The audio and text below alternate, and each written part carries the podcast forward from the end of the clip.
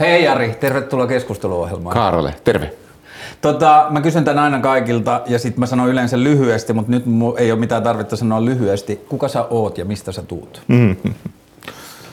Mä tuun kauniaisista ja en minä tiedä kuka minä olen.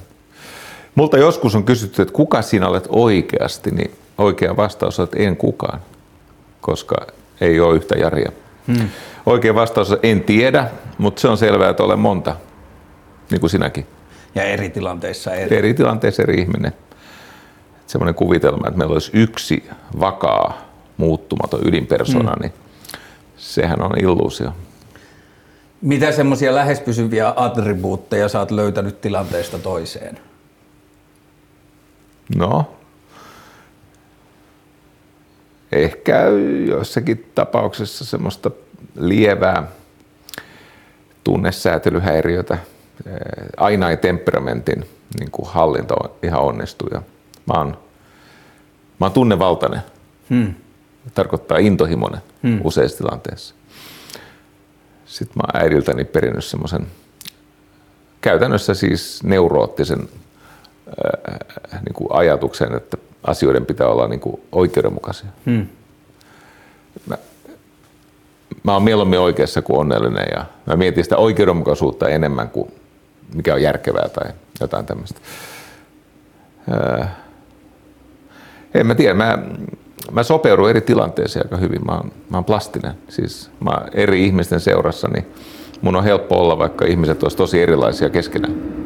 Entä resilienssi, onko se myös korkea? no, no si, sillä perusteella, että mä oon tässä ja hmm. tämä ei ole vielä loppunut. Ja, ja monista semmoisista tilanteista, jossa se semmoinen äh, kyky palautua on ollut haastettuna, niin mä oon sitten kumminkin onnistunut. Että en tiedä, onko kun ero resilienssin ja antifragiliteetin välillä on se, että resilientti palautuu mm. ja antifragiili vahvistuu vastoinkäymisistä, niin mä en ole ihan varma, että olenko mä antifragiili, mutta ainakin jossakin määrin resilientti. Niin, ihminenhän voi tietyllä tavalla ehkä tehdä myös itsestä antifragiilin sillä tavalla, että se niin kuin kieltäytyy muuttumasta tai että se vastaa niin kuin jotenkin voimalla tai yli kaikkiin vastoinkäymisiä, vaan niin kuin kovettaa itseään. Siinä missä resilienssi, mm. niin siinä voi mennä aika pirstaleiksikin, mutta sitten se on se kyky kasata palaset uudelleen. Niin, johonkin uuteen muotoon. Niin. Se on totta, umpimielisyys tietyllä tavalla voi johtaa antifragiilin niin. olemiseen, että sä oot aina vaan oikeassa. Niin. Tai että sä niin kuin, silloinkaan kun sä et ole oikeassa, niin sä väität itsellesi, että sä oot. Niin sillähän rakennat... ei ole tässä niin. oikeastaan väliä, että oot sä oikeasti oikeassa niin. vai... Se, se, se kun ihmisellä on tämä taipumus kertoa tarinoita itselleen. Hmm. Et mietitään nyt vaikka Paavo Väyrystä, niin, niin, niin tota, onhan hän siis kroonisesti oikeassa. Tarinat pikkasen elää, mutta ei se mitään. Hänen mielestä ei elä ollenkaan, se on täysin johdonmukaista mutta tota, ympäristö muuttuu vinhasti. Joo, niin, kiinnostavaa. Hälle, hälle punainen lanka on koko ajan sama. Tämä on hänen uskomus itsestään, hmm. M- mutta tota, kyllä hänessä on myöskin aika vahvasti tämmöistä opportunismia. Hmm. Hän haistaa, mistä tällä kertaa tuulee. Ja... Niin. Joo, se on ehkä... Mutta emme me täällä ole Paavo Väyrysen takia. Ei, ja nopeasti, puhutaan nopeasti vaan Paavo Väyrysesta pienillä kirjaimilla, mm. että siinä niin kuin toiminnassa näkyy mulle henkilökohtaisesti myös paljon, en tiedä onko liikaa sanottu ongelmia, mutta ominaispiirteitä, mitä politiikkaan liittyy. Että politiikassa menestys itsessään on merkityksellistä ja se, millä keinolla siihen päästään, niin sen ei tarvi olla johdonmukainen. Että tietyllä tavalla niin kuin, kun menestys itsessään merkkaa, niin sitten sen ympärillä voidaan tehdä mitä tahansa muutoksia, jotta se onnistuisi. Mutta Mut ei se Paavoa palvelu enää viime vuosikymmenenä. Saa nähdä, miten nyt käy. Ei, no, va- vaikka tulisi valituksi, niin, niin hän, se on, ei hänellä vaikutusvaltaa ole. Niin, vähän laitahuutelijaksihan se on mm. sitten ajettu. Mm. Ja sitten se on ollut niin kokenut poliitikko, että se on osannut tehdä siitä niin kuin par- maksimaalisen huomion, joka ei sitten välttämättä ole enää ollut niin paljon. Mutta nekin alkaa olla jo väsyneitä. Ei se ole aina media ja, ja aina milloin mikäkin vaikka puoluejohto. Kun puoluejohto on vaihtunut monta kertaa. Niin. Aina se on sama syy. Aina se on sama syy. Tota, mä en tiedä, onko mä tulkinnut sitä oikein, mutta jotenkin tuntuu, että sun temperamentissa vanhemmuutta on tullut Mm, en mä tiedä, onko se vetäytymistä tai introverttiyttä tai semmoista, että sä oot selkeästi tuntuu ulkopuolelta katsottuna, että sä oot viihtynyt paremmin ehkä verhon takana ja sillä tavalla. Mutta jos ajatellaan nuorta Jaria jonnekin 30 vuoden taakse, 35 vuoden taakse, niin mitkä oli ne tekijät tai ajatukset, josta kumpus halu osallistua tai antaa panoksensa keskusteluun, josta tuli hyvät, pahat, rumat ja josta tuli mm. toimittajuutta ja josta tuli kaikkea muuta. Minkälaiset ajatukset tai tietyllä tavalla sisäinen maailma synnytti sen osallistumisen halun? Siis luokkaa 35 vuotta sitten mm. me vietimme yhteisen juhannuksen näyttelijä Tom Pöystin kanssa. Ja mä muistan elävästi, kun Tomppa ajaessaan mua takaisin kotiin, mulla ei ollut siihen aikaan ajokorttia – ollut vielä moneen vuoteen sen jälkeenkään. Mutta Tomppa katsoi mua siitä taustapeilistä silmiin ja mä muistan Tompan silmät ja hän on ilmeisesti nähnyt, nähnyt mun. Ja sitten hän sanoi, että ymmärrätkö Jari, että sä oot ujo. Ja mä tajusin, että kukaan ei ole tätä mulle sanonut, mutta hän puhuu totta. Hmm. Ja siitä ei mennyt kauhean kauan, kun mä ymmärsin, että mä olen ydinluonteeltani introvertti, josta on seurannut se, että mä en ole sosiaalisesti kauhean aloitteellinen. Eli jo silloin HPR tai Radio Cityn tai Trainers Housein ja kaikki, mitä ikinä on tapahtunut, niin mä oon lähinnä reagoinut. Mä oon, et olisi varmaan monella tavalla suotuisampaa, että mä olisin luonut olosuhteita aloitteellisesti ja ennakoinut asioita ja ikään kuin järjestelyjuttuja johonkin asentoon, jota mä voin sitten hyödyntää, mutta näin ei ole mun kohdalla ollut koskaan nuorenakin mä oon vastannut siis pyyntöihin ja kutsuihin ja ne on ollut vaan mulle hyvin suotuisia. Mä oon ollut aika hyvä jotenkin tunnistamaan, että mitä mahdollisuuksia tähän pyyntöön tai kutsuun ehdotukseen sisältyy. No nyt sitten oot tulkinut ihan oikein. Vanhemmiten tämä on jyrkentynyt tämä tämmöinen mm. tietty erakkomaisuus ja vetäytyminen. Että mä en ole aloitteellinen. Siis semmoisissakin tilanteissa, kun mun pitäisi olla. Hmm. Niin mä odotan, että joku tilanne syntyy, johon mun on pakko vastata. Ja sitten mä vastaan siihen. Mutta tota, se on mun luonteessa oleva tämmöinen tietty, tietynlainen niin kuin passiivisuus ja tietynlainen ää, ihmiset, jotka niin kuin katsoo mua, niin ei ne mua ensimmäiseksi ajattele ujona ihmisenä. Mm. Enkä mä olekaan sosiaalisesti estynyt. Enkä tiedä, ei se Tompan lause ehkä, siis en mä ehkä ujo ole, mutta mut mä olen introvertti. Mm. Mä oon huomannut nyt vanhemmuutta semmoista, että se introverttius rupeaa näkymään niin kuin tarkkailevuutena. Tai semmoisena, että kun tapahtuu ja sitten just mistä puhuttiin ennen kuin painettiin rekkiä toi, että mm. mä poistin nimestä, niin kuin mm. ohjelman nimestä oman nimen ja jotain muuta, että tuli joku huomaa, että tulee enemmän ja enemmän semmoinen, että niin kuin on edelleen valtava halu osallistua juttuihin, mutta että sitten että semmoinen joku introverttikierros rupeaa kiertymään, että entä jos sitä ei tarvitsisi tehdä itse, että se asia voi osallistua tai joku muu. Mikä oli sulla ne asiat, josta joku ajatteli tarjota sulle tai tuottaa mahdollisuuden osallistua julkiseen keskusteluun vaikka radiojuontajana tai jotain, että mikä se sun kulttuurisuhde ympäristöön silloin oli, kun kaikkia ei pyydetä kuitenkaan? Mitä sä teit ennen sitä? Ennustin pankkikriisin ja Juha Tynkkynen, Radio Cityn päätoimittaja – tajus minun pääkirjoituksestani. Mä olin semmoisen teknistaloudellisen ylioppilaslehden kuin Kontaktor päätoimittaja. Siis ylioppilaskunta-lehden päätoimittaja? Joo, se oli, niin se oli siis sekä Polin että kauppakorkeakoulun ylioppilaskuntien mm. tämmöinen, se oli niin kuin teknistaloudellinen. Mm. Ikään kuin vastavoima varsinaiselle ylioppilaslehdelle. Mä olin sen ja siellä on ollut kaiken näköisiä viheltäjiä, tapioliinoja ja hmm. kaikkea tämmöistä Mitä sä opiskelit? Mä opiskelin kauppakorkeassa. Mä olin, mä olin, ja siellä innostuin, koska olin ollut jo kesätoimittajana äh, Maikkarin kymmenen uutisissa ja Suomen Kuvalehdessä ja niin poispäin. Anyway, kirjoitin pääkirjoituksen, jossa, jossa ennustin pankkikriisiä ennen kuin se tuli. Hmm. Ja se taas johtui siitä, että yksi rahoituksen lukija oli laskenut auki näiden kourikauppojen, siis Sypin ja Kopin välisten niin kuin omistusjärjestelyiden, niiden niin kuin riskiposition, jolle sen aikainen, en ole ihan varma, että oliko Sypin vai Kopin johtaja, taisi olla Sypin, mutta hänelle naurettiin, kun hän esitti, että tässä on valtava tasepommi. Hmm. Ja, ja jos tapahtuu häiriö markkinoilla, niin tästä seuraa pankkikriisi. Ja hänelle naurettiin, että edes poika opiskelee hmm. lisää. Ja, ja vitsi nauraa nimeen sanoa, kun vieläkin on aktiivinen. Ihan, ihan nykyisinkin elinkeinoelämän huipulla. Tota, mä tästä innostuneena kirjoitin pääkirjoituksen, Juha Tynkkynen luki sen, ja tämän perusteella hän soitti mulle ja tarjosi mulle Radio Cityssä tämmöistä toimituspäällikön tai uutispäällikön paikkaa. Ja sitten kävi niin hassusti, että ennen kuin se, mä, mä, mä otin siis tehtävä vastaan ja sitten sanoin Hesarille ja muutamalle muulle lehdelle ei, että mä halusin mennä sinne radioon. Mm. Mua kiinnosti Tynkkynen ja mua kiinnosti se lepakon anarkistinen mm. meininki ja niin poispäin.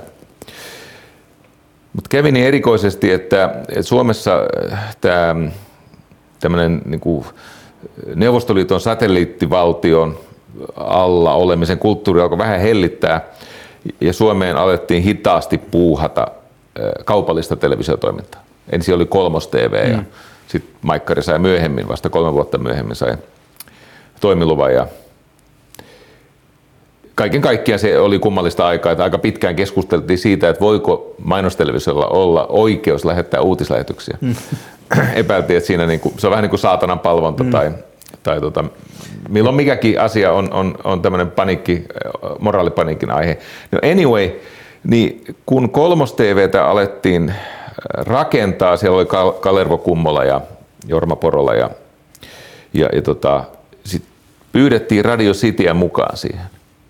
Ja kun mä olin ollut kymmenen uutisissa kesätoimittajana, niin se meritoi minut suunnittelemaan tämmöistä televisio-makasiiniohjelmaa. Ja Tynkkynen ja Kristian Mouska pyysi tämmöistä virka-apua. En mä ollut silloin vielä töissä Radio mm. Cityssä, mutta mä, mä kirjoitin semmoisen paperin, missä mä satuilin jotain sinisen lasisilmän hypnoosista. ah, wow. ai, ai, ai. Onkohan se kuollut muuten? Sinisen lasisilmän hypnoosi, hypnoosi sillä raidattiin kuule pitkälle. Mm. Siitä syntyi Broadcasters. Ah, niin, niin, niin. Siitä syntyi Broadcasters ja sitten oli ensin Frank Pappashow. Holle Holopainen ja niin poispäin. Sitten mä vähän käsikirjoittelin ja tuo, olin mukana siinä. Hengailin, koska menestys perustuu hengailuun, niin kuin hyvin tiedetään. Ja sitten se alkuperäinen juontaja hyvin pohjoin rumiin, ei Saku Tuomisen arvion mukaan ollut tarpeeksi hyvä. Ja hän kysyi minua, ja mun mielestä se oli aivan älytön ehdotus, koska ei mulla ollut oman ymmärrykseni mukaan mitään annettavaa siis mm. television juontamiseen. Mä olin puhevikainen ja hidas päästäni ja niin poispäin. Mutta Saku oli sitä mieltä, että siitä voisi tulla hyvä. Ja sitten samoihin aikoihin löytyi Simo Rantalainen. Ja löytyy tarinasta, on poikkeavaa historiankirjoitusta tai sanotaan, että on eri versioita, mutta mm. anyway, se on siis sattuma, niin kuin kaikki tässä elämässä. Koet sä, että se oli niin sat Mitenköhän mä kysyn tämän? No, sanotaan, että siellä oli vaikka breadcrumbsina aikaisemmin mm. se, että sä olit opiskelijalehden päätoimittaja. Joo. Mitä mä haen sulta on se, että onko sulla ollut sisäinen polte osallistua keskusteluun? Kauan ennen kuin mä sen on itse tajunnut, mutta jossakin määrin on, mä, mä oon tietyissä epävakaissa valtatilanteissa ottanut roolia, hmm. siis lukiossa tai no itse asiassa jo peruskoulussa. Uh, mun, mun aivan ensimmäinen tämmöinen ikään kuin jotain yhteiskuntaymmärrystä heijasteleva sisältö on liittynyt. Meillä oli ihan mahtava historiaopettaja peruskoulussa. Mm. Ja sitten hänellä oli erilaisten ponnisteluiden kautta yhteyksiä sinne sun tänne niin hän onnistui mankumaan Yleisradiolta tämmöisen jonkun koululaisradio, siis Yleisradiolla oli jotain, niin kuin joku tämmöinen, ei, ei se ollut nuorten ohjelma, mutta koululaistenkin radio-ohjelma. Tämmöinen slotti. Niin, joku slotti. Ja tota, sitten hän sai semmoiselta valtiosihteeriltä, joka just oli neuvottelun Namibian rauhan, Martti Ahtisaari nimeltään. Niin, Niin hän, hän kysyi, että voisiko mä tehdä tämmöisen radiohaastattelun Martti Ahtisaaresta, mm. valtiosihteeri Martti Ahtisaari. Ja puhutaan jostain yli 80-luvun alusta. No ei, se on 70-luvun puolella. Niin. Jotain tämmöistä. Joo. No,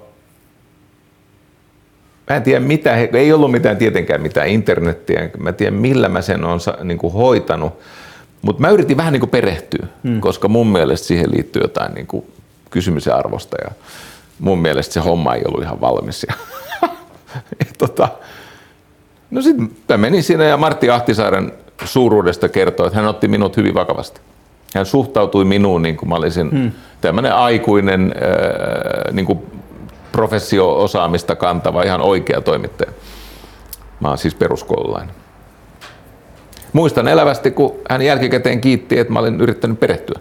Hmm. Ja et on mulla tämmöisiä tilanteita, mutta ne, on aina, ne tilanteet on luonut joku muu. Hmm. Ja sitten mä olen jotenkin tajunnut, että tuohon kannattaa osallistua.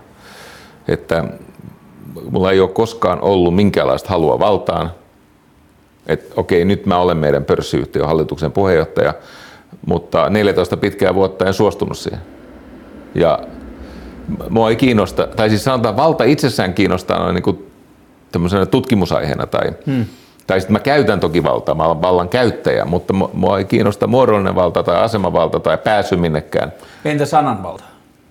Niin kuin olla äänenä joo, keskustelussa. Joo, kyllä, kyllä. Mutta Yle niin, ka- niin kauan kuin siihen ei liity asemavallan velvoitteet. Hmm, hmm, niin kauan kuin mä oon täysin vapaa, että mä omalla vastuullani ja, ja niin kuin oman perusteluni turvin sit lausun jotain järkevää tai en. Mutta en, en mä ikinä päinvastoin kuin ihmiset joskus kuvitellut, en mä pyrkinyt enkä halunnut mä en ole mistään kotoisin, enkä mä ole minnekään matkalla. Mm. Eli, eli se, semmoista valtaa. Mun mielestä sitä, sitä varten on olemassa eri ihmiset. Se on, ja jälkikäteen mä oon tajunnut, että niiden luonnekin varmaan sopii paremmin semmoiseen vallankäyttöön kuin mun. Mm. Että ehkä on parempi, että minä en ole kansanedustaja ehdokas. Kun tämä on kiinnostava kysymys, mä en tiedä kuinka paljon se liittyy julkisuuteen ja kuinka paljon ö, valta ja julkisuus on sukua, mutta on semmoinen ajatus julkisuudesta, jota mä oon usein miettinyt, että voi olla, että julkisuus on juuri niin rienaavaa kuin miksi ihminen haluaa sen itse rakentaa. Sitten on sellainen vanha Marja Veitola kolumni, jossa se kirjoitti Imagessa, että hän ei olisi ikinä tuntenut sitä lyhyelläntää miestä prinseksi japanilaisessa levykaupassa, jos ei silloin olisi ollut neljää bodyguardia mukana. Ja sitten on ollut tämmöisiä jotain suomalaisia nuoria pop-tähtiä myös, jotka on niin kuin rakentanut sen ympäristönsä niin, että siinä ympärillä on koko ajan ihmisiä, on autokuski tai jotain muuta, että tehdään selväksi, että mä olen jotain. No. Niin se mikä mua kiinnostaa tuossa, että jos ajatellaan vaikka liiketoiminnan keskustelua tai liike-elämän keskustelua ja muuta, niin sullehan on valunut viimeisen 25 vuoden aikana aika paljonkin valtaa. Totta kai. Ja niin kuin, että sulle on syntynyt sellainen rooli, joka pystyy sanomaan liike-elämästä tai maailman luonteesta jopa niin kuin markkinatalouden näkökulmasta usein jotain, mutta sitten ehkä ton perusteella mä vähän ajattelen, että sä oot tehnyt sen sillä tavalla vallattomasti, joka muakin ehkä vähän jossain määrin kiinnostaa, kiinnostaa että, jopa, niin kuin, että mä nautin siitä, että keskusteluohjelma on itsenäinen, ei jonkun validoima.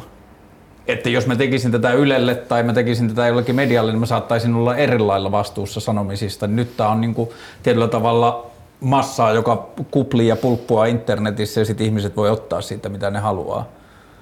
En mä tiedä, mä teen Yleisradiolle semmoisen monologisarjan. Niin siinä oli vain yksi, yksi ainoa jakso, jossa tuottaja muistutti mua journalismin velvoitteet, velvoitteesta. Niin 130 jaksoa teen täy, niin kuin sikapellossa. Hmm. Ja yhden jakson aikana. Mitä se käsitteli se yksi? Aku Louhimiehen puolustamista. Niin just aivan. Niin silloin, kato, kun Yleisradio oli osa, osallinen siinä, niin, hmm. niin tota, ja se, oli, se meni erittäin asiallisesti. Ei, mä pidin sitä ihan, tuottaja toimi musta siinä viisaasti hmm. ja hänen kuuluukin toimia niin ja mun etukäteinen asetelma oli, oli tiedossa ja mulle, musta hän toimi, toimi niin kuin kuuluu toimia. E, e, ei niin, että mä olisin käyttä, siis mun ei ollut aikeessa käyttää sitä tilannetta väärin. Mä oon melko, tiedätkö, tarkka siinä, että jos, jos joku asia on niin kuin sillä rajalla, että onko tämä oikein vai väärin, mm. niin mä, mä, mä pyrin pysymään siellä oikean puolella, mm. en mä ota siinä turhia riskejä. Mutta haluan sanoa vaan, että on mahdollista monissakin mediakonteksteissa luoda itselleen semmoinen niin kuin eräänlainen vapaus toimia omaehtoisesti. Mä ymmärrän, että se ei aina ole totta. Mm. On tilanteita, joissa se ei, ei toteudu näin, mutta itse olen kokenut, että on saanut ilmasta vapaasti itseään, olen tehnyt sitä missä tahansa. Hmm.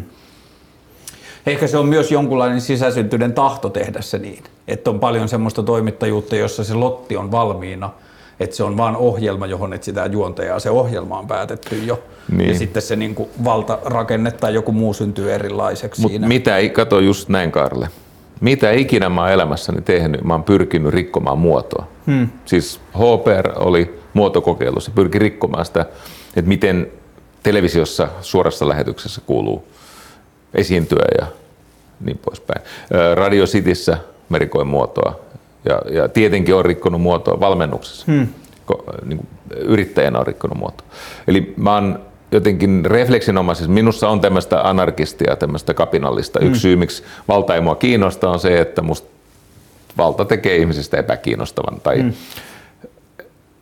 orjuuttaa ihmistä ja korruptoi ihmistä. Niin samasta syystä niin valta johtaa helposti siihen, että sen ihmisen käytös alkaa muokkautua siitä vallasta. Mm. Ja mä en ole taas halunnut sitä, mä halunnut olla niin vapaa kuin se on ihmiselle mahdollista. Ja se, se on ollut tämä mun idea elämästä soittaa kyllä kelloa. Ja sitten mä taisin laittaa sulle etukäteen, kun mä laitoin kysymyksiä, mä taisin laittaa tuosta muotosta tai muodis, muodosta tai muotista jonkun kysymyksen ehkä niin kuin siitä mm. liittyen, että kuinka paljon se kun mä oon ajatellut se jotenkin niin, että muoto tekee helposti, niin kuin annettu valmis muoto tekee helposti merkityksettömäksi tai ontoksi sillä tavalla, että se on niin kuin samantoistoa. Että jos puhutaan vaikka artisteista, jotka on saavuttanut jonkun huomiotason, ja sitten ei enää uskalla kyseenalaistaa tai rikkoa sitä muotoa. Ne tekee vuodesta toiseen sen saman levyn uudelleen, jos on samankuuloiset biisit. Mm. Niin se voi olla menestyksen kaava, mutta sitten se tuntuu, että se ei tuota enää oikein mitään maailmaan. Ja siksi niin kuin tuntuu jotenkin itsetarkoitukselliselta ja merkitykseltä tilanteet, jossa sitä muotoa pyritään rikkomaan alusta lähtien. Niin, tässä artistit eroaa toisistaan. On mm. niitä, jotka toistaa sitä löytämänsä ideaa. Joo aika paljon. Joo. Ja sitten jos eivät toista, niin saattavat joutua jopa siis juridisiin vaikeuksiin. Nick Cavella oli mm. tämmöinen levy. Nick Cave teki yhtäkkiä levyn, joka ei ollut niin kuin Nick Cave-levy. Hän, hän niin kuin, hän muista, halusko se, mitä se, halusko se kokeilla countrya tai jotain, mutta siinä oli tämmöinen kuuluisa juttu, että, että hän joutui siitä oikeuteen, että hän teki levyn, ihan sopimuksensa mukaisesti teki levyn, mutta se ei kuulostanut entiseltä Nick Caveltä, niin sitten siitä tuli vaikeuksia. Mutta on niitä, jotka toistaa juttua, ja sitten on niitä, jotka ää, niin kuin lähes joskus itse tarkoituksesti etsii, etsii sitä uutta. Mm. Ja molempia tarvitaan. Ja rikkoo muodon, niin. Totta kai. Mutta ei ne ihmiset, jotka aikoinaan rakastu Beatlesiin, kauhean innostuneita joka hetki ollut siitä, tai miten Bob Dylan vaikka mm. matkan varrella muutti sitä, että hän oli ensin folklaulaja mm. ja sitten hän rupesi tekemään sähköisesti vahvistettua mm. musaa ja nehän heitti häntä kaljapullolle. Ja mm. oli, et, ei, fanithan ei tykkää siitä, että artisti uusiutuu. Joo, yksi suosikki näistä on kyllä ehkä ollut Radiohead, joka mm. on kuulostanut mm. itseltään koko ajan, mutta joka levyllä eriltä. Niin, niin. Et se uusi, niin kuin aina niin kuin tietyllä tavalla mm. heitetään palikat pesukoneeseen ja sitten katsotaan, mitä sitten tulee. Mutta hei, jutellaan siitä, mistä sä haluaisit mun kanssa jutella, kun musta tää oli aika hyvä tää sun, älä nyt loukkaannut, mutta mä, niin. kaivan, mä kaivan sun kässärin. Joo, hyvä. Se oli nyt hyvä. Joo. Hei, mun pitäisi mennä talouselämään puhumaan alkoholin käytöstä. Menenkö? Minkälainen alkoholikäyttäjä sä oot? En mä käytä. Mä oon nyt 41 vuotta juomatta. No niin, sulla on pidempi raittius kuin mulla. Paljon sulla on? Ei kun kolme ja puoli vuotta. Niin just. Mutta tota... Mitä sä sanoisit, että on suurimmat erot juovan Jarin ja ei-juovan Jarin välillä? Ei juova Jari on iloisempi. Ei juova Jari on iloisempi. On iloisempi okay. ja on vähemmän patologisesti oikeassa. Ja, ja ei, juo, ei juovalla, on joustavampi. Ei juovalla Jarilla on, on äh, dramaattisesti her, entisestäänkin herkistynyt omatunto. Hmm. Eli okei, okay, juomisesta tuli tietenkin morkkis, vaikka ei olisi mitään tehnytkään, mutta nyt ei juova Jari, niin se omatunto on kasvanut, se on niin kuin metastas, se on metastasoitunut pitkin somaa ja sielua. Se tarkoittaa sitä, että kun mitä tahansa tapahtuu, niin jumalauta mä kärsin siis tämmöisiä eettisiä tuskia. Jos mä katson, että siinä on jotain semmoista, missä mun toiminta on voinut olla mm. vaikkapa kyseenalaista, ja sen takia mä sullekin soitin selvittääkseni asioita. Mutta hei, tämä oli hyvä. Satana, kun hyviä kysymyksiä. Kuinka paljon maailmaa voi muuttaa? Yllättävän vähän. Se, Okei. mu- se muuttuu paljon, mutta Kaarle tai Jari, niin melko vähän. Se meidän impakti on vähän. Mä kerron lyhyesti mun yritys, yrityksestä muuttaa maailmaa, Niin. joka on käynnissä tässä koko ajan. Mutta joo, mä oon samaa mieltä. Käydään noita kysymyksiä läpi. Sinne tuli niinku nopealla hyviä No saatana niitä. hyviä. Mä ajattelin, että tämmöisen ohjelman mä haluan tulla enemmän kuin juttelemaan siitä HPRstä. Tiedätkö, se HPR loppui 90-luvulla? Joo, en mäkään halunnut Niin. niin. puhua siitä. Mä halusin puhua enemmän siitä niin kuin julkisessa roolissa puhumisesta. No, mutta ja, ja, ja kato, siis noihin. julk- nää Mutta- oli, ny, he, no niin, Karle, toi nää oli hyviä, nää oli, nää oli aivan tykkikysymyksiä. Toi muuttaminen. Mä Niin. niin. koen, että maailmassa on sellaisia muutoskohtia, jossa yksittäinen ihminen ei voi tehdä nopeata muutosta, mutta yksittäinen äh, ihminen voi laittaa kiven pyörimään niin, että kun se kivi törmää ensimmäisen kerran johonkin, niin kukaan ei välttämättä edes muista, kuka sitä työnsi alun perin. Totta kai. Esimerkiksi Me Too on tämmöinen Niin. ilmiö. Se on siis naisten äänioikeuden jälkeen varmaan niin kuin merkittävin sosiaalinen. Tai sanotaan, että 60-luvun äh, nämä niin kuin taistelut, siis äh, niin kuin rasismia ja, ja ihmisoikeuksien puolesta, siis 60-luvun taistelu, mustien taistelu ihmisoikeuksien mm. puolelle, se on, se on niin kuin, ja sitten naisten äänioikeus ja miituu, ne, on- ne on niin kuin, mä nyt nopeasti sanon, että ne on, ne on ollut aivan keskeisiä niin kuin sosiaalisia murroksia. Ja sitten häpeäkseni, tietenkin olen sen nimen muistanutkin, mutta just nyt en muista sitä yhtä ihmistä, joka Aloitti aloitti Joo. sen. Ja sitten ihmiset tajusivat, että nyt on hetki tullut, että toi on, toi on se paraati, johon mä muuten liityn Joo. nyt. Ja ehkä se on mm. ihan hyväkin, että me ei kumpikaan mm. just nyt muisteta sinne, sitä nimeä. Niin se, No se vahvistaa sun esimerkkiä. Niin, niin, se vahvistaa Joo. sen esimerkin. Niin. Ja tällä motiivilla mm. mä oon ehkä yrittänyt motivoida itseäni joihinkin asioihin, joissa mä koen syvää ahdistusta tai toivottomuutta, vaikka sanotaan just tämä niin nyt ajankohtainen demokraattinen show, jossa tietyllä tavalla oikeassa oleminen ja puolueen menestys tuntuu olevan merkityksellisempää kuin en mä tiedä. Joidenkin Mutta is- hei, ystävä, sä oot ehdokkaana, eikö mä oon niin? ehdokkaana. No e- et sä voi nyt sitä showta dissata. Se on kuule, kuule Eikö mä voi olla ehdolla sen takia, että mä dissaan sitä ei, showta? toi, toi, on, toi on niinku efekti, toi on Karle Hurtig juttu. Mitä Okei. sä, nyt- se Vain demons- Karle Hurtig sä, juttu. sä nyt larppaat Karle Hurtigia. Älä vitti, sä oot ehdokkaana. Se on kuitenkin, kansanvalta on yksi vahvimpia ideoita historiassa. Mm. Et valta kuuluu kansalle ja kansa valitsee johtajansa. Ja voi vaihtaa, kansa voi vaihtaa politiikan suuntaa mm. äänestämällä. Ja se on, se on aivan, aivan keskeinen juttu. Ja sitten Suomessa se ylin instituutio, jossa valta on, on eduskunta. Mm. Ja se pyrit yhdeksi kahdeksasta, kahdesta sadasta ihmisestä siihen eduskuntaan, niin vaikka, vaikka siellä on shown piirteitä ja vaikka kriitikot saattaa sitä äh, niin kuin eduskuntavaaleja väheksyä, niin sun ei kuulu väheksyä. Mä en py- väheksy Etkö se, vakava, etkö se ihan vakavamielisesti pyri sinne? Mä, ihan täysillä. No niin. niin täysillä kuin No mä niin. vaan osaan. Eli mä olen sitä mieltä, että hyvä, että osallistut. Ja se muutos, mikä siellä, mikä siellä voi saada aikaiseksi, niin se on epätodennäköinen johtuen juuri tuosta, mitä sä kyllä kuvaat. Ne valtaintressit on niin painavia, mm. näiden etujärjestöjen, kuten puolueiden, mm. Erilaiset intressit. Ja sitten se, että sä et voi edistää hyviä asioita ilman, että sä teet kompromisseja. On mahdoton. Siinä maailmassa on mahdoton edistää hyviä asioita ilman, että sä teet kompromisseja toisaalla. Tai jopa sen hyvän asian puolesta. Hmm. Et joskus se on vähän niin kuin shakkilaudalla, että kun kuningatar liikkuu koko sen, tämän alueen, niin, niin lä, jollakin, no sanotaan, että solttu syö vaikka viistoa. Mutta pointti hmm. on se, että se on, eri tilanteessa on erilainen liikkumatila. Ja tota,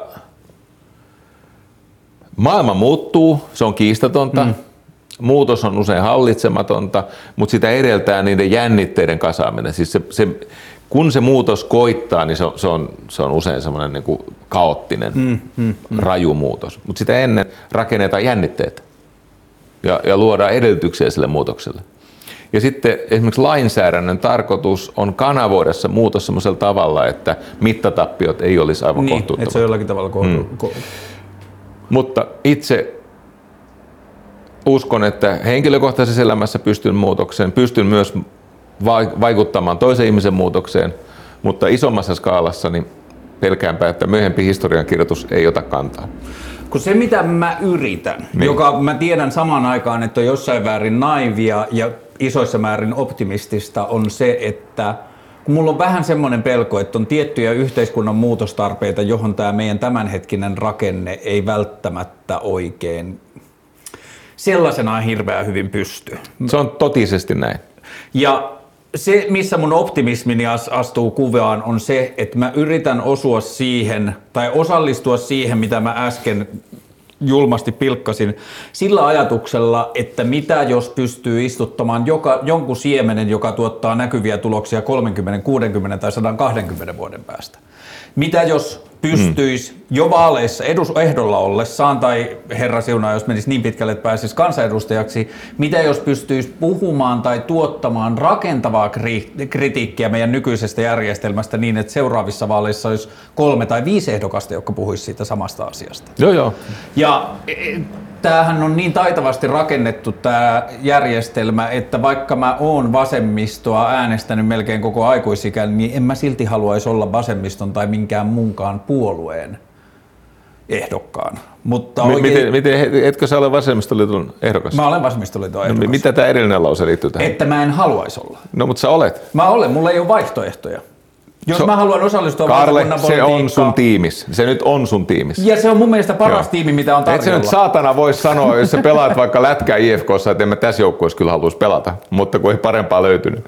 Ää, se mitä mä haluan... Nyt Karle, ei, onpa hyvä, on että mä tulin, onpa hyvä, että mä tulin tänne. Sä, sä, sä oot kaivannut käydään. mua. Sä, sä tarvit mua. Okei, sä oot valinnut tuommoisen tiimin, niin etä sä nyt minulle tai yleisölle uskottele, että tota, kun kokoomus ei ottanut, niin ei. vasemmisto viime vaaleilla mulla oli se, viime vaaleissahan mulla oli se tilanne, että mä olin vielä puolueessa, joka oli sellainen, joka oli vaan ottanut. Nyt on sen tämä puolue, johon mä oon halunnut, koska se on mun mielestä paras. No niin, pyydä anteeksi vasemmistoliitolta. Että? Pyydä anteeksi vasemmistoliitolta äskeistä siis susihölmöä mielipidettä. Joka oli, että mä en haluaisi oikeasti olla haluaisi minkään olla puolue. Ei, kun mä en haluaisi olla minkään puolueen listoilla. Jos on pakko olla jonkun, niin sit mä oon hyvin mielellään sen, johon mä no. uskon eniten? Et pyydä. Mä, mä pyydän Kaarle Hurttikin puolesta. Pyydän anteeksi vasemmistoliitolta.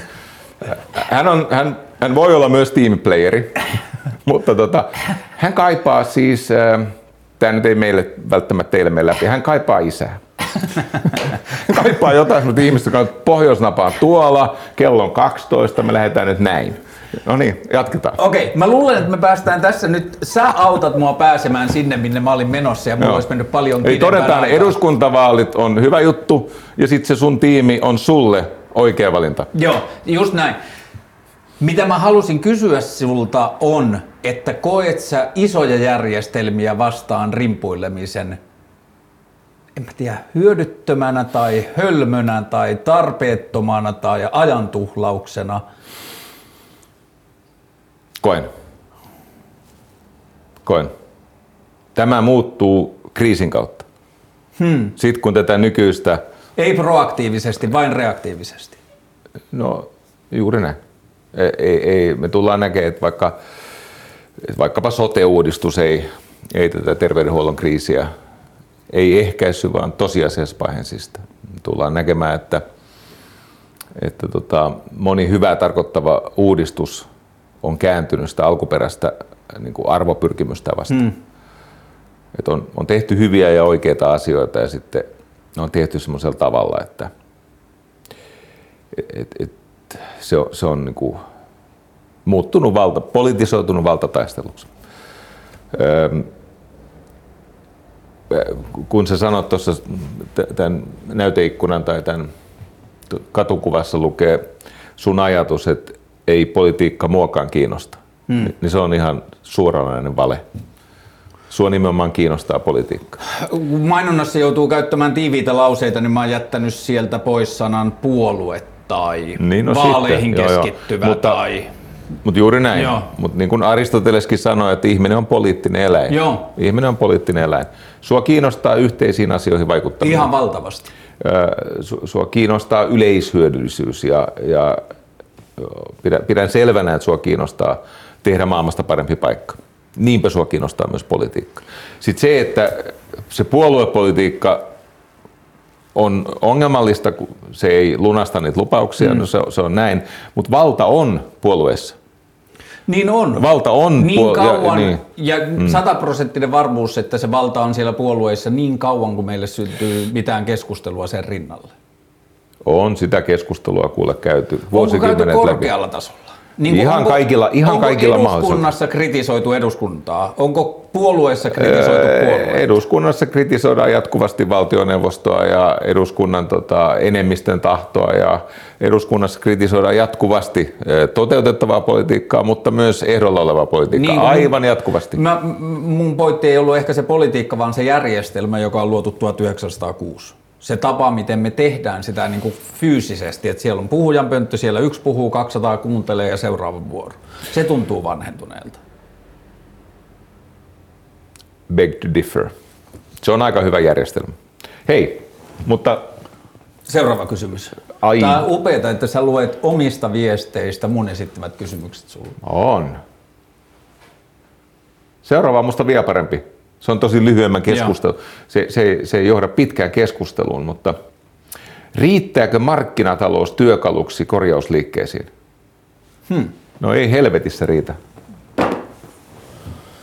Jos kaikki olisi markkinaehtoista, niin yksi ensimmäisiä uhreja olisi markkinatalous itse. Hmm.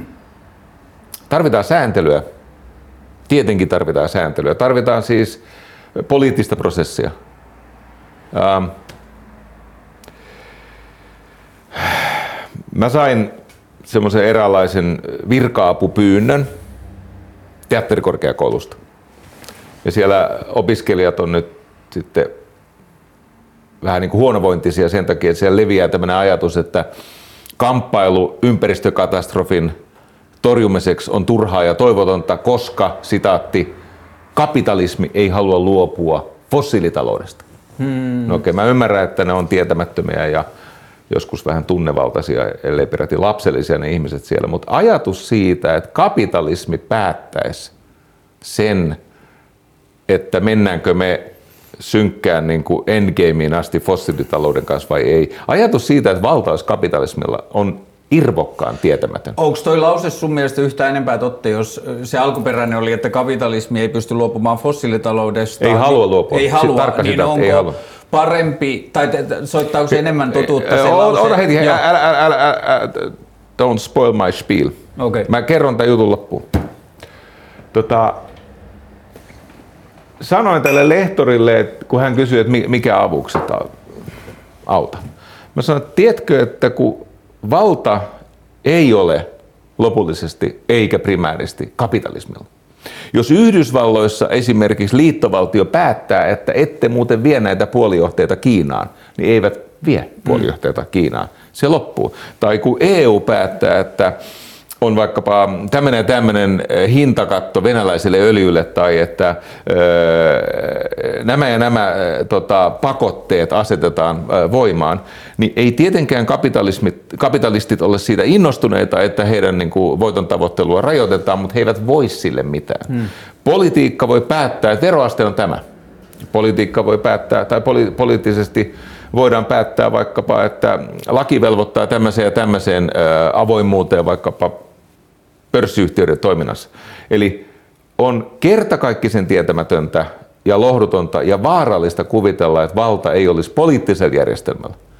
Kun poliittinen järjestelmä päättää esimerkiksi, jos se päätös pitää, jos poliittinen järjestelmä päättää vaikkapa, että polttomoottoriautoja ei saa valmistaa eikä markkinoida vaikka EUn alueella vuoden 2035 jälkeen, niin sille ei Volkswagen voi yhtään mitään. Se sopeutuu siihen. Eli pointti on tämä, semmoisen dystooppisen ö, oman terveyden kustannuksella lietsottavan valheen, eli että kamppailu ympäristötuhojen torjumiseksi on turhaa ja toivotonta, koska.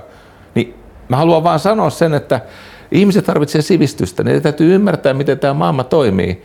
Ja maailma toimii sillä tavalla, että se poliittinen valta on isompi kuin yksittäisten omistajien valta. Ja näin on ollut läpi historian. Yhdysvalloissa, kun ne päätti pilkkoa Rockefellerin öljybisnekset, ne muuten saatana teki sen. Tai kun ne päätti pilkkoa vaikka AT&Tiin, niin ne teki sen. Eli tämä on se, niin kuin, pitäisi ymmärtää, miten tämä yhteiskunta on järjestynyt. Ja tästä seuraa, kun sitä ei ymmärrä, niin tämmöiset idealistiset lepatukset, niin paitsi että ne toden totta uhkaa ihmisten mielenrauhaa, niin ne estää hyvien asioiden edistämistä. Hmm. Miten mä pukisin tuon hmm. teatterikorkeakoulun hippien lausahduksen hmm. olisi, että kapitalisti ei halua luopua lyhyen aikavälin voiton tavoittelusta ja kansanedustaja tai puolue tai hallitus tai eduskunta ei halua luopua seuraavien vaalien suosiosta. Ja näistä kahdesta mä koen, että tulee niin kuin vähän ongelmallinen problematiikka liittyen tu- Tulee, tulee, mutta se nyt on jo ihan eri asia kuin mistä me lähdettiin. Hmm. Ja tietenkin, jos kapitalistille annetaan, että jos sulla on laissez-faire, kun kysymys kuuluu, että riittääkö markkinatalous, riittämä. Niin, niin, markkinataloushan eroaa kovasti kapitalismista, ne ei ole sama asia ollenkaan. Kapitalismi on lähempänä kommunismia ja markkinatalous on lähempänä demokratiaa. Että tämän, tämänkin ymmärtäminen, että markkinatalous ja demokratia on tosi lähellä toisiaan samalla tavalla kuin kommunismi ja kapitalismi on tosi lähellä toisiaan. Ja sitten se pystyy perustelemaan ja sitä asiaa voidaan tutkia niin kuin sivistyksen näkökulmasta mm. tai, tai meka, niiden mekanismien ymmärtämisen näkökulmasta. Se, se, se on se niin kuin ydinpointti, että markkinatalous tarvitsee sääntelyä, jotta se ei korruptoituisi kapitalismiksi. Hmm. Markkinatalous tarvitsee reilun pelin öö, pidäkkeitä. Siis tarvitaan pidäkkeitä ahneudelle ja erilaisille väärinkäytöksille ja epäterveille tulojaolle hmm. vaikka. Et jos kapitalisti saisi päättää, niin tuottavuuden kasvu sataisi sataprosenttisesti hänen omaan hmm. fikkaansa, omaan lompakkoonsa, mutta riskin kantaisi vaikkapa veronmaksaja. Toi tulojakoasia on mun mielestä verrattain yllättävä tai harveen, harvoin ääneen sanottu, jos sä olit hmm. tolta puolelta pöytää, hmm. miten sä puhut. Että, niin kuin, että mä koen, että siinä meillä on paljon opittavaa, että miten me opitaan käymään tota keskustelua laajemmin. Mutta että se markkinavoimakeskustelu, tai toi mun hmm. markkinakysymys liittyy ehkä just siihen, että tai kun sä sanoit, että, että markkinataloudessa, että kun siinä va, niin kuin on oman edun tavoittelu tai ahneus tai muut, niin mä oon jotenkin viime vuosina kääntynyt koko ajan enemmän ja enemmän armollisemmaksi markkinataloutta tai sen toteuttajia kohtaan siinä mielessä, että ei se ole aina edes, ei sillä ole välttämättä edes mitään tekemistä ahneuden kanssa. Se on myös niin kuin kiltin pojan tai kiltin tytön syndroomaa. Me osallistutaan maailmaan, joka meille rakennetaan ja meidän tehtävä on pärjätä siinä, ei kyseenalaistaa sitä. Ja mä ajattelen, että iso osa markkinatalouden aiheuttamista ongelmista tai väärään suuntaan menemisestä tai semmoisesta ylikierroksille menemisestä, mitä se on, niin se on paljon enemmän tottelevaisuutta kuin pahuutta. Niin se, sä puhut tosiasiassa kapitalismista mm, ja sen ehkä. ilmiöistä markkinataloushan muistuttaa demokratiaa muun muassa siinä, että, että molemmat etsivät aina vaihtoehtoa, hmm. parempia vaihtoehtoja. Molemmat laskee kynnystä osallistua. Molemmat haluaa korostaa ihmisten oikeutta itse päättää, että kannattavatko vasemman puolen politiikkaa vai oikean puolen politiikkaa. Molemmissa on olennaista tämä niin kuin pienen ihmisen kunnioitus. Sitten kapitalismi on taas sitä, että käytetään vaikka pääoman ylivoimaa niitä pieniä kilpailijoita vastaan. Niin, kyllä. Suuntaan. Tai että kapitalismi pyrkii aina liittoutumaan valtion kanssa. Se on kapitalismin yksi ominaisuus. Se, se hakee siis kumppanikseen valtion ja sillä saa, voidaan vaikuttaa kaavoitukseen tai lainsäädäntöön hmm. tai tukiaisiin. Siis ne rystää näitä veronmaksajien onko rahoja. se, että Suomeen tehtiin APC-risteyksiin, onko se kapitalismia? Joo, vaikka omistaja on on tota, osuuskunta, osuuskunta ja, ja vaikka omistajat, siis se on, se on mielenkiintoista, kun se on isänätöntä rahaa, hmm. eli siis teknisesti asiakkaat omistaa sen. Hmm. Mutta on ihan selvä asia, että, että paikallisessa päätöksenteossa näillä on ihan valtavan valta näillä alueosuuskaupoilla. Mm. Ja se, musta kysymys on aiheellinen ja hyvä ja mä yritän tässä lennossa äh, niin kuin vähän ajatella tarkemmin, että onko se nimenomaan kapitalismia. Kyllä mä, sen, mä kutsuisin sitä, niin kuin, jos, jos yksi kapitalismin määritelmä on se, että et, tota, äh, niin kuin merkittävä yksityisomistuksessa oleva pääoma muokkaa ihmisten yhteistä elämää, hmm. niin silloin, silloin voidaan puhua jo hmm. kapitalismista. Et, et se, se on niin kuin pääomavaltaista. Mä, ky, kyllä se usein on, eikä, eikä kaikki pääomavaltainen ole pahuutta, mutta tietenkin se mahdollistaa semmoisen, on asioita, missä tarvitaan pääomavaltaisuutta, vaikkapa lääkkeiden kehitys. Hmm. Sitten me tiedämme, että lääkeyhtiöillä on paljon moraalisia ongelmia. Hmm. Eli samaan aikaan, kun tarvitaan niitä pääomia, ehdottomasti hmm. tarvitaan, niin samaan aikaan niin se äh, houkuttaa ihmisessä olevia pimeitä puolia tämmöistä makkiavelististä hmm. käytöstä. Ja, ja sitten voi käydä niin kuin todella huonosti ihan väestötasolla, että Yhdysvalloissa kuolee opioideihin enemmän ihmisiä kuin liikenneonnettomuudessa ja ase, näissä aseampumisissa yhteensä. Hmm. Et se on ihan, ja, ja se taitaa olla vähän kerroimen, kertoimen hmm. kanssa. Sen on, on niin kuin jotenkin ruvennut myös vaistoamaan aikuisiellä, että sen lisäksi, että se on niin kuin kilttiä ja tottelevaista hmm. tosi usein, niin se on myös turvallisuushakuista.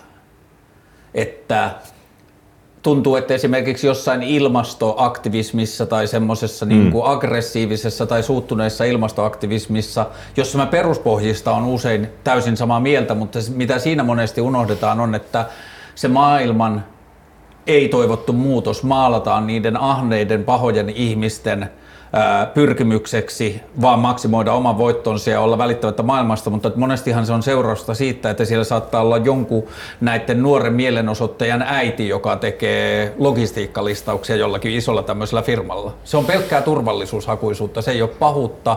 Se on tietyllä tavalla maailma, joka me ollaan rakennettu, jossa meillä ei ole perustuloa. Me pidetään kynsinään mm. vai kiinni siitä työstä, mikä meillä on, vaikka me koetaan, että se ei välttämättä ole isossa kuvassa kestävä. Joo. Suomessa on muuten perustuslain ää, turvaama oikeus toimeentuloa. Niin Suomessa on. on perustuloja. Niin, se ei vaan toimi vielä niin hel- tai silleen suora linja. Ei, tu- no voisi... sitten kun tulee perustulo, joka on kovin tervetullut, niin ei sekään tule toimimaan. Mutta ettei totuus unohdu, niin su- siis e, Suomessa on jo tilanne, jossa asuminen ja minimitoimeentulo on... Luvattu. No, no ja myös toimitettu. Joo, mutta mä olin tuossa aika pahassa varattomuuden loukossa pari vuotta, niin ei se kyllä aina ollut helppoa. Tästä ei ollut kysymys, Joo. ei hetkeäkään. En sano, että se ja on helppoa. että perustulon luonne niin. on just se, että se on helppoa ja Jaa, semmoista ei. Sen, sen sä voit unohtaa, mutta se voi mahdollistaa esimerkiksi sen, että ihminen ryhtyy yrittäjäksi tai tekee taideprojekteja. Tai, Miksi valtio tai... ei onnistu siinä? Ei se tuo onnistua se perustulokaan, se ei tuo ole riittävä sun mielestä koskaan. Kuin? Sitten kun sä saat viiden tonnin perustuloa, niin se on sun mielestä pilkkaa. Aa. Ei se tule sulle riittää en ikinä. mä koe kyllä sitä asiaa tuolla tavalla. No mutta niin, sitten, no, sitten niin. vähän nähdään tästä, kun mennään pari sukupolvea eteenpäin ja ne on, se taso ei tule riittämään ihmisille, mutta mä oon silti sitä mieltä, että sen pitäisi tulla. Mutta ei, ei, ei, ei, niin kuin, ei tyytymättömyyden vähentäminen tyytyväisyyttä ikinä ole lisännyt. Hmm. Tämä on ikivanha juttu. Toinen, mitä sanoit demokratiasta tuossa aikaisemmin, että sen pyrkimys on tuottaa itseään, tai niin kuin sä mm. vertaisit markkinatalouden ja demokratian molempien pyrkimys on mm. tuottaa itseään koko ajan lähemmäksi ihmisiä. Demokratiahan tuntuu nyt pahalla vauhdilla epäonnistuvan siinä. Nuoret, tai niin kuin keskimääräinen äänestäjä on koko ajan vanhempi, nuoria sukupolvia kiinnostaa vähemmän. Mm. Äänestysprosentit on tietyissä mm. ikäryhmissä huolestuttavan alhaisia ja tuntuu, että demokrat tai se puolueiden ja puoluepolitiikan ja niiden välisen taistelun värjäämä demokratia, niin se tuntuu, rupeaa tuntuu koko ajan niin kaukaiselta, että ihmisiä, löytyy koko ajan suurempi osa ihmisiä, jotka ei vaan jaksa kiinnostaa itseään siihen. Mutta eipä niitä kiinnosta mikään mukaan. Siis yleisesti niin tämä hedonismi on mennyt sellaiseen pisteeseen, että ei mikään vastuullinen kiinnosta. Niin miten mukaan yhteisten asioiden niin edistäminen voisi kiinnostaa? Koska se ei tunnu enää yhteisku- yhteisten asioiden edistämiseltä, vaan se tuntuu eturyhmän edistämiseltä tai puolueen asioiden edistämiseltä. No sitähän se on aina ollut, mutta silti siihen pääsee mukaan kuka tahansa. Ei se helppoa ole. No siis vaikka sulla olisi rikosrekisteri, niin sinne vaan. niin, ei niin. Se, se tuntuu olevan huomattavan helppoa. Ja, ja, ja tota, ei kukaan ole luvannut, että se olisi, tämä on niin kuin eri, että se olisi helppoa. Ei mikään arvokas asia ole helppoa. Ei mikään arvokas asia ole helppoa. Ei, ei, niin kuin, mukaan pääsee, se on, se on mainio elinkeino semmoiselle ihmiselle, joka ei tämmöisessä varsinaisessa ää, niin kuin, tuloksentekovetoisessa kilpailuyhteiskunnassa pärjää. Hmm. Se on ihan niin kuin, mä näen siinä paljon ongelmia ja, ja, ja, ja tota, mä oon tosi pettynyt ollut siihen ja olen yhä, mutta en mä silti halua sotkea päätäni sillä, että mä väittäisin, että se ei olisi matalan kynnyksen toimintaa. Se nimenomaan on. Ja ja kyllä sillä asioihin voi vaikuttaa, mutta se on totta, se vaikutus tulee vähän myöhemmin kuin mitä me hmm. toivoisimme. Että ilman vaikkapa vihreiden Kalle Könkkölää, niin ei se ehkä hänen aikanaan ne vammaisten oikeudet hmm. samalla tavalla tullut otettua huomioon, mutta sitten ajan myötä on otettu huomioon. Ja mikä on Kalle Könkkölän rooli siinä? No hän oli käsittääkseni vaikkapa ensimmäinen vammainen ihminen hmm.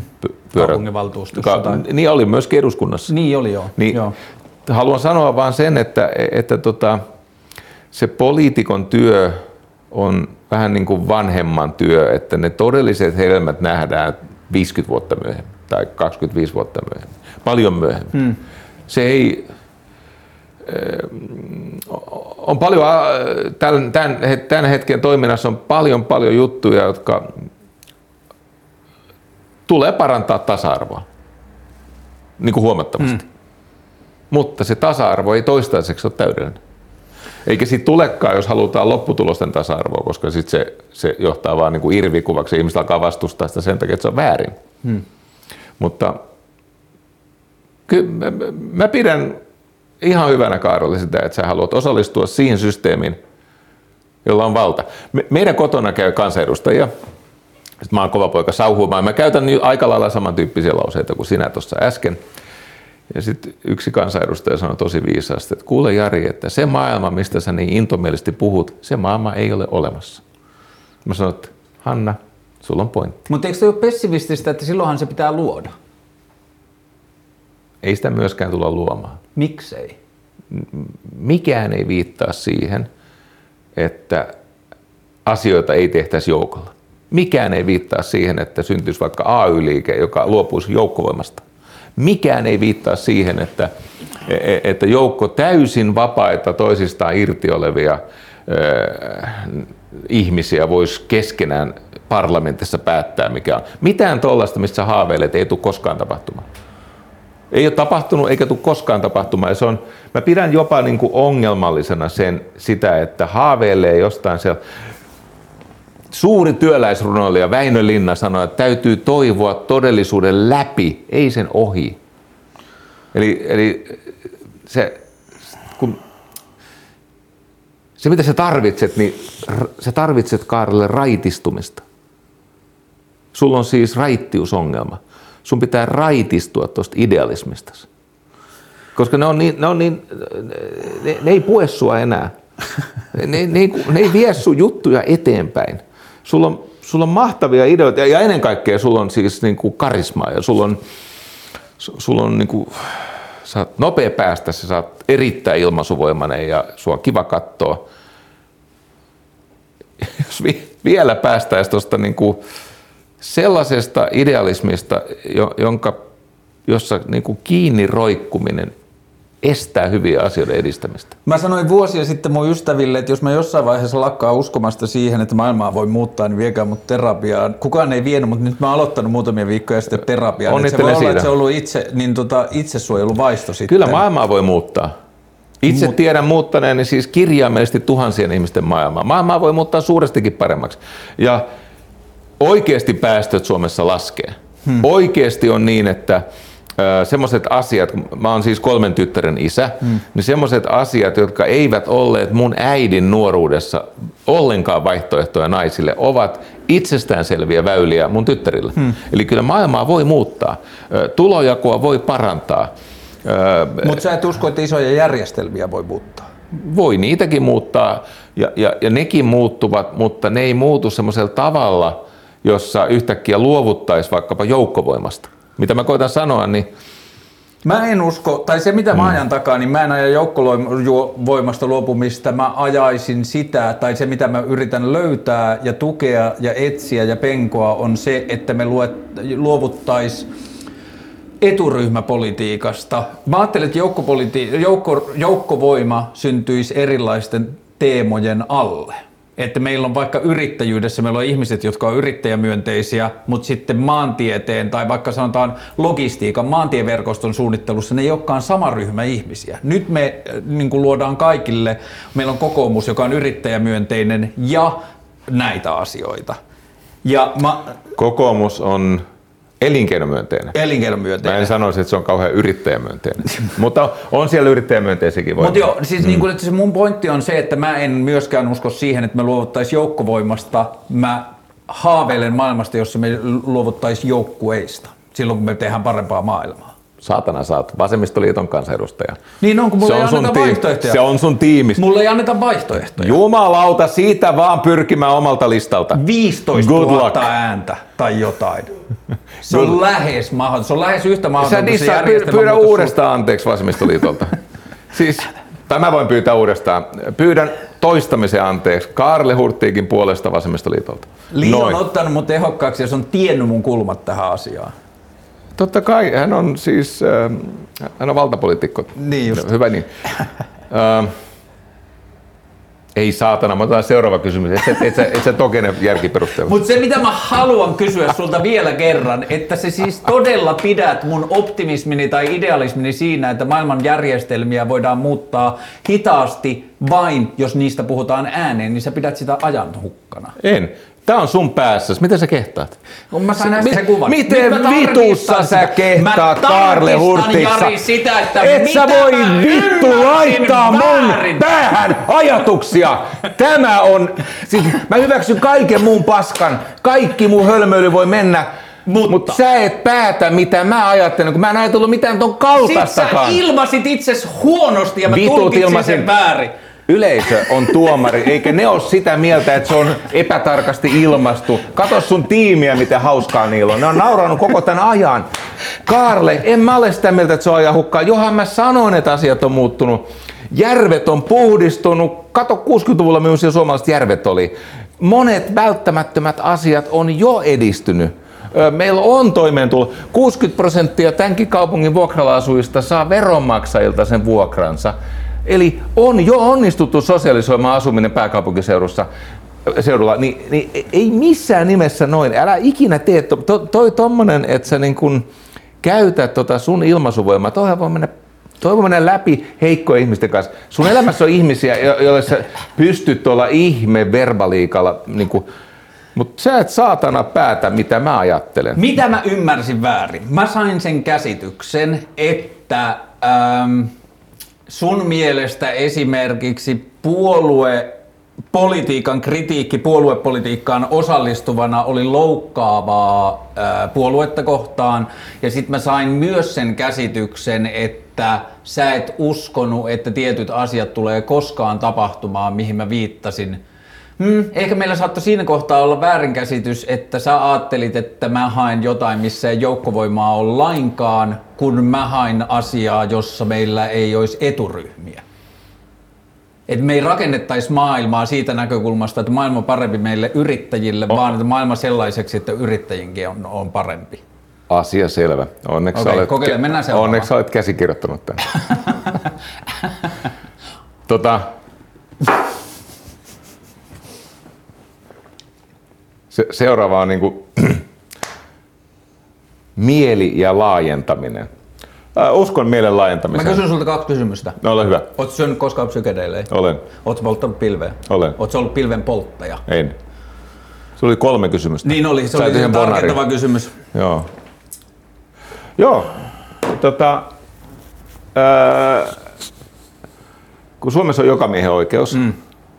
ja sitten mä kävelen metsässä, ja löydän sieltä sienen, niin tiedätkö, mun puolesta ei valtio päätä, että syönkö sienen vai Ajattele, miten crazy on, että valkokärpäsieni, johon kuolee, on laiton, mutta suippumadon lakki, johon ei kuole, on, ei kun mm. valkokärpäsieni on laiton mm. ja su, laillinen, laillinen. ja mm. suippumadon lakki on laiton.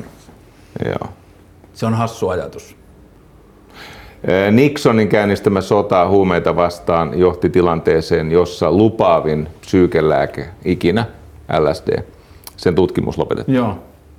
Ja psykedeelien niin kuin vaste hengenvaarallisissa mielenterveysongelmissa, se on niin monen kertaan todistettu. Ja se on ympäri maailmaa jo, se on käypähoito. Suomi laillistaa sen 30 vuoden kuluttua, kun Ruotsin laillistamisesta Paljon on veikkaat, että pajari, kannabis, kuinka on siihen menee, että se dekriminalisoidaan? No se on lyhyempi aika, mutta, mutta siis se, sekin on, se on murheellisesti myöhässä, koska ei, ei se, että systeemi tehtailee rikollisia ihmisistä, jotka tekee sitä, mitä ihmiset tekee. Niin, niin jota ne on aina se on ihan, tehneet. aina tehnyt. Ja mm. musta se on ihan niin kuin,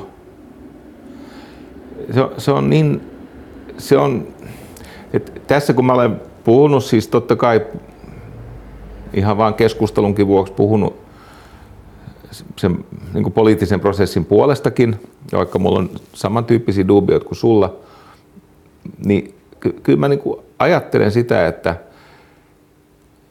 että se, että valta on, valta on parkkeerattu jollekin asiantuntijoille, jotka ei oikeasti vaivaudu tätä asiaa hmm. kunnolla pohtimaan, ja että, että me emme oikeasti ymmärrä realiteetteja. Tämä, että miten esimerkiksi päihderiippuvaisia äh, väärin käsitellään, kun heistä tehdään rikollisia. Ei- Eikä, jos ihmisellä on, niin kuin, on tietenkin huumeita, jotka on siis täysin tuhoisia, mm. Ja, ja kannabis ei ole ongelmaton. Ei siihen, tapauksessa. siihen liittyy Ei. vakavia ongelmia. Ja, ja tota, en, en pidä, siis kun elämässä on tämmöisiä niin kuin ristiriitaisia totuuksia, joiden käsittely vaikka tämmöisessä yhteydessä voi olla vähän haastavaa. Mutta mut okei, todetaan semmoinen tosiasia, että musta ei ole mitään järkeä siitä, siinä, että me esimerkiksi syrjäytetään ihmisiä sen takia, että ne hakee helpotusta näköalattomaan elämäänsä tai että ne ne tota, on sairaita tai mikä tahansa syy, niin se, se sairaan ihmisen syrjäyttäminen se on ihan niin kuin järjetöntä. Mutta sitten kun me, sä kysyit näistä psykedeleistä, niin on siis selvää, että kun meillä on maailman koko maapallon suurin terveysongelma mm. on masennus. Mm. Se on siis ohittanut kaikki muut terveys. Mm. Se, on, se, on, se on pahin terveyskatastrofi, mitä maapallolla on. Ja sitten kun me tiedämme, että valvottu, tuettu, öö, terapia yhdistetty, me tiedämme, että, että esimerkiksi siellä on todella lupaavia löydöksiä sen, niiden psykedelien suhteen. Sitten kun ajetaan ihmiset, kyllä ne ihmiset sitten tietenkin, mä, mä tunnen semmoisia ihmisiä muuten, jotka on toipunut vakavasta masennuksesta ja hengenvaarallisesta masennuksesta ja, ja koko elämän mukana kulkeneesta mielenterveysongelmasta näillä mikrodoussauksilla. Mm. Ja, ja, ja siis, no he käyttää sitten joka tapauksessa, tai he menee Hollantiin, tai mm. Mm. minne menevätkin sitä lääkärin valvonnassa ottamaan. Niin se, että me olemme näin niin kuin umpimielisiä tämän asian suhteen, Nämä on kaksi eri asiaa. Kannabiksen laillista, että kannabiksen käytön dekriminalisointi. Ja sitten mä olen sitä mieltä, että valtion kannattaisi ottaa, ottaa ne verotulot sieltä ja hallita sitä kauppaa. Mm. Koska siellä, missä on laitonta tulomuodostusta, niin siellä on kaikkea muutakin ikävää. Siellä on sitten ihmiskauppaa ja siellä, Siellä on vaikka... piilotettuja asioita, Niin, siellä on pakotettuja asioita, siellä on vaikka mitä. On muuten yksi niistä asioista, missä, missä sun joukkueessa, Vasemmistoliitto, niin olen Vasemmistoliiton kannalla. Joo, Y- on, on yksi ediste, niistä. Joo. edistyksellisin. Ja Joo. vaikka niin tuohon liittyen, mistä sä puhut, mm. että niin kuin, vaikka mä itse oon valinnut elämässäni niin, että mä en ole alkoholin käyttäjä, mutta mä oon pilvenpolttaja ja se niin kuin vaikuttaa mun elämään jollakin tavoilla, vaikka siten, että mun on mm. hankalampaa mm. pitää viihteellinen ilta kuin alkoholia juovien ystävieni.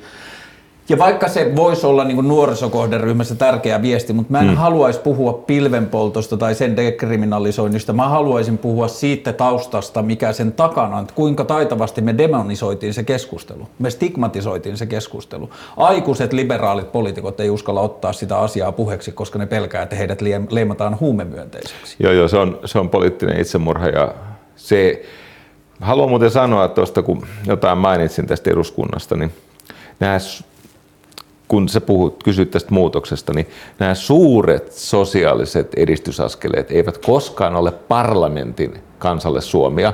Eli ei eduskunta tähän mennessäkään ole tehnyt suuria muutoksia, mm. vaan sen on tehnyt AY-liike. Jos katsoo niin perhevapaita tai viisipäiväistä työviikkoa ja, ja työterveys mm. tai työsuojelua tai, ja työterveyden tota, turvaamista, niin, niin ei, ei parlamentti eli eduskunta, eli ne 200 senaattoria ja sitten valtioneuvosto, mm. eivät he mitään aikaan saa vaan se, se on tosiasiassa, ne on oikeuksia, jotka on taisteltu. Eli se on AY-liike, joka on sen mm. tehnyt. Jokainen, joka vaivautuu edes sen verran googlaamaan, että AY-liikkeen saavutukset, niin sä katsot, että siellä on semmoisia sosiaalisesti välttämättömiä uudistuksia, joita sä luulet, että se on eduskunnan hmm. ja lainsäätäjän, mutta ei se ole eduskunnan ja lainsäätäjän tuottama, vaan se on tosiasiassa tietenkin sieltä, se on tullut sieltä siis AY-liikkeestä. Hmm. Hyvä näin. No nyt sitten toinen asia. Tämä parlamentin pääsy edellyttää semmoisen epäjumalan kuin yleinen mielipide palvomista. Hmm. Eikä ole, siis kaikista epäjumalista yleinen mielipide on se, jonka papeille kaikkien auliimmin maksetaan näitä kymmenyksiä. Hmm. Se yleinen mielipide, jos se on vaikka sitä mieltä, että, että tota, huume, niin kuin huumeille antautuva tai huumekeskeinen elämä on ok. Ei ole siitä kysymys. Mä itse raitis ihminen, Mä en halua käyttää mitään, mikä on niin kuin, no sanotaan, että minulla on, mä oon vaarassa, jos mä niin kuin kiihdytän, siis mä en halua käyttää huumeita, selvä. Mutta kun mä ymmärrän sen kokonaisuuden, että on asioita, josta pitäisi, luopua, pitäisi siitä rangaistavuudesta luopua sen takia, että se tehtailee syrjäytymistä. Hmm. Ja siinä on paljon, paljon, paljon muita ongelmia. Ja sitten on asioita, joita pitäisi tutkia vähän nöyremmin ja avoimemmin mielin sen takia, että siellä on mahdollisuuksia auttaa kärsiviä. Hmm. Ja tämä tulee tapahtumaan parlamentin ulkopuolella. Samalla tavalla kuin aina silloin tällä laukee tämmöisiä, ei ne suffragetit, nämä suffragetit, siis naisten äänioikeuden puolesta taistelleet, eihän ne ollut niitähän, no osa niistä oli terroristeja, ne mm. räjäytti pommejakin. Eikä niitä kiitetty ja niitä pahoinpideltiin mm. ja vietiin vankilaan ja ties vaikka mitä. Niin mä luulen, että sitten loppujen lopuksi aktivismi ratkaisee tämän, tämänkin asian. Hmm. Öö, tai Suomen tapauksessa ei välttämättä tarvita hirveän vahvaa aktivistiliikettä. No ehkä se on tarpeen, mutta se menee niin, että kun kaikki, Suomi on viimeinen saareke, niin. kaikki muut on jo niin kuin ottanut lusikan kauniisen käteen, sitten Suomi. Ja tämä mua ihmetyttää usein Suomessa, että kun me pidetään itseämme niin kuin ja mehän ollaan paperilla, me ollaan hyvinvoiva valtio, meillä on aika hyvin rahaa, meillä on niin kuin aika hyvin mm. perusasiat kunnossa. Nyt eilen tuli uusi mittaus, me ollaan maailman onnellisin kansa taas. Ei mennä siihen. Ei Mutta joka tapauksessa meillä, siihen. jos jollain pitäisi olla hyvät lähtökohdat uusien asioiden tekemiseen. Niin, niin. Ja maailma tarvii edelläkävijöitä tietyissä asioissa. Se tarvii sekä ilmastossa että esimerkiksi, mm. jos me oltaisiin Pohjoismaiden ensimmäinen, joka rupeaisi tomattihalleissaan kasvattaa kannabista, mm. niin Mä, mm. niin kuin, että tämä kannabis ei ole jälleen kerran tässäkään se pointti, vaan toi teepaita, jossa lukee, että jos ei mene, niin kuka sitten? Mm. Miksi me vältellään niitä asioita? Mihin katos se, me väitettiin, että me ollaan keksitty tiskikaappi ja monia muita suomalaisia innovaatioita, ja sitten meillä oli Nokia, ja sitten me oltiin semmoisessa kiimassa, että me ollaan maailman valtioita, että me osataan keksiä asioita, me ollaan rohkeita, ja me pystytään rakentamaan sen päälle. Nyt musta tuntuu, että me ollaan oltu 15 vuotta lähinnä reaktiivinen paikka. Niin me ollaan odotettu, mitä ruotsalaiset keksii ja sitten tehty joku versio siitä ja niin edelleen. Totta. Se kammottava 90-luvun alun kriisi hmm. johti siihen, että se mikä meissä on parasta nousi pintaan. Hmm. Ja sitten kun kateus voitti kiiman ja toden totta 2000-luvun ensikymmenen puolivälissä – alkoi tämä kateus ajettu, tai se kateuden, kateus oli se moottori, millä, millä tämä yhteiskunta pilatti. Ni, niin tota, Oliko se poliittinen prosessi? Oli tietenkin. Tekin olitte siellä innokkaasti mukana. O, se Pyydän oli anteeksi puolueeni puolesta. Kaksi yksi. niin tota, sääli, sääli, koska ei, ei siitä vahvaa kärsinyt, heikko siitä mm. kärsii. Näissä kannattaa muistaa, että aina kun sä heikennät kokonaisuutta, niin se varsinainen laskumaksaja on se, joka on huonommassa asemassa. Mm. Ei, ei se parempaan asemaan päässyt ihminen, niin sehän on jo kukkula huipulla ja vaikka vesi nousee ja muut hukkuu, niin se on edelleen, se mm. paistattelee mm. päivää. Mutta tota, Mä olen sitä mieltä, että elämän yksi keskeisin, mä palaan tuohon sun kysymykseen, aiheeseen mieli ja sen laajentaminen. Mm. Elämän yksi keskeinen tarkoitus on laajentaa ja syventää mm. tietoisuutta. Mm. Ja tietoisuutta laajennetaan vaikkapa harrastamalla kulttuuria tai taidetta mm. tai musiikin avulla ja olemalla luovia. Mutta myös vaikuttamalla omaan biokemiaan, mm. vaikkapa tanssimalla tai, tai jotain muuta semmoista, joka, joka niin kuin vapauttaa ihmisen staasistaan. Sano ekstaasi on se, että sä pääset staasin mm. ulkopuolelle, sen oman tilan mm. ulkopuolelle. Ja nyt ihminen on aina pyrkinyt totta kai takaisin paratiisiin, eli ihminen on pyrkinyt takaisin siihen viettomuuden tilaan, jossa hän ei yhtä vieraantunut. Eli me olemme aina käyttäneet erilaisia keinoja päästä siihen ekstaasiin. Meillä se on alkoholi. Hmm. Ja nyt on turvallisempia tapoja ja sitten olisi varmaan hyödyllistä, että ne terveyshaitat olisi kontrolloidumpia. Hmm. Ja nyt kun se on sinne varjoon sysätty esimerkiksi sitten. Väitetään, ettei sitä ole. No totta kai me tiedetään, kun meillä on siis kehittyneistä maista, meillä esimerkiksi nuoret kuolee enemmän yliannostuksiin. Meillä, meillä on siis mm. OD-kuolemia enemmän mm. kuin vertailukelpoisissa maissa. Ja monissa niissä maissa, joissa tilanne on ollut paljon Suomea huonompi, niin ne on parantunut, kun ne on antanut eikö niin, käyttöhuoneita mm. ja neulovaihtopisteitä. neulovaihtopisteitä. Tämä on, tämä on täysin no-brainer. Mm. Jos ei sun tarvitse olla jossakin kamalassa luolassa tykittämässä itseäsi, vaan sä voit mennä turvalliseen paikkaan, jossa kukaan ei sua vainoa eikä, eikä poliisi käy käsiksi. Mm. Ja, ja, ja siellä on ihmisiä, jotka antaa puhtaat neulat ja, ja, ja siellä ei voi tapahtua, siellä huoneeseen ei voi mm. tapahtua hyväksikäyttöä, niin se on itsestään selvää, että ne oireet, ne haitat, se haittakysyntä vähenee. No niin, enempää ei tästä. Mennään öö, Saanko mä kysyä vielä yhden mm. kysymyksen siitä? Koet sä, että sun elämässä on, sun sisäisessä elämässä, sun tietoisuudessa on ulottuvuuksia tai tapoja nähdä tai kokea maailmaa, jotka on jonkun tällaisen ta, niin kuin kemiallisen tajunnan laajentamisen jälki? Ei, ei, mutta jos olisi, niin kertoisin sen täysin. Niin just. Ei, todennäköisesti ei. Et, mutta ymmärrän hyvin, miksi vaikka Steve Jobs sanoi, että oli. Niin just. Ymmärrän tosi Joo. hyvin. Ja, ja en vaan niinku, mä oon kova poika kertoa tarinoita, mutta mulla on tämmöinen niinku ajatus, että jos mä tiedän, että joku asia ei ole totta, niin mä en niinku, tilanteen, vaikka, vaikka siis eihän mä voisi jäädä mitenkään kiinni, jos mä tässä sanoisin, että niin, on, niin, mutta, mutta kun ei valitettavasti mun Joo. kokemus mukaan ei. Mulla on ehkä joku niin. vapauteen liittyvät käsitteet. Mä oon ehkä kokenut sen vielä ruumiillisemmin jonkun päihtymisen alaisena kuin mitä mä oon kokenut sitä ennen. Ja sitten se on niin jättänyt jäljen. Joku ajatus siitä, että kuinka laaja tai syvä se vapauden tunne voi olla. Niin on. No, nyt kun sä houkuttelet mua, niin kyllä mäkin muistan semmoisia tiloja, joissa mä oon kokenut, että minuuden rajat katoaa kokonaan hmm. ja syntyy semmoinen ykseyden kokemus. Just. Kaikki on yhtä. Just. Ja sitten mä oon ymmärtänyt, että mikä ikinä mun elämää rajoittaa, niin se ei ole lopullinen rajoite, hmm. vaan tässä on edessä kotiinpaluu. Hmm. Ja semmoinen numeerinen kokemus, semmoinen pyhän läsnäolo, joka tulee siitä, että sieltä pääsee karkuun sieltä egon hmm. muotista. Niin kyllä mä semmosia on kokenut. Joo. Tunne siitä, että onkin enemmän elämää kuin sitä nimeä, jota kantaa. Että onkin niin kuin sitä jotain... Juu, juu, juu, juuri näin. Että tämän takia, jos joku kysyy, että kuka sä olet oikeasti, niin mun, mun rehellinen ja perusteltu vastaus, että en kukaan. Hmm. Että mä en ole kukaan. Hmm.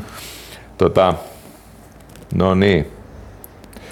Öö, tästä seuraavasta me puhuttiin niin paljon, että mä en uskalla edes lukea sitä mm. kysymystä, koska okay. mä pelkään, että se alkaa uudestaan se kela.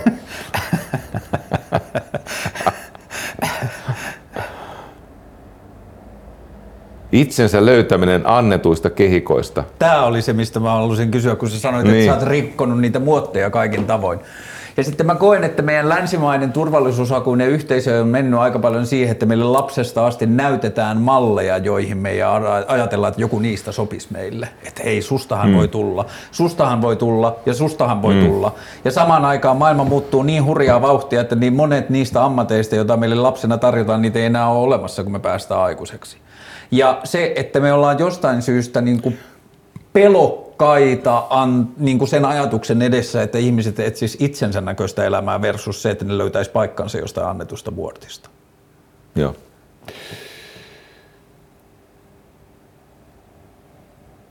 Siis jollakin tasolla mä tykkään susta. Jollakin tasolla. Joo. Joo. Mutta ihan paska. Niin just.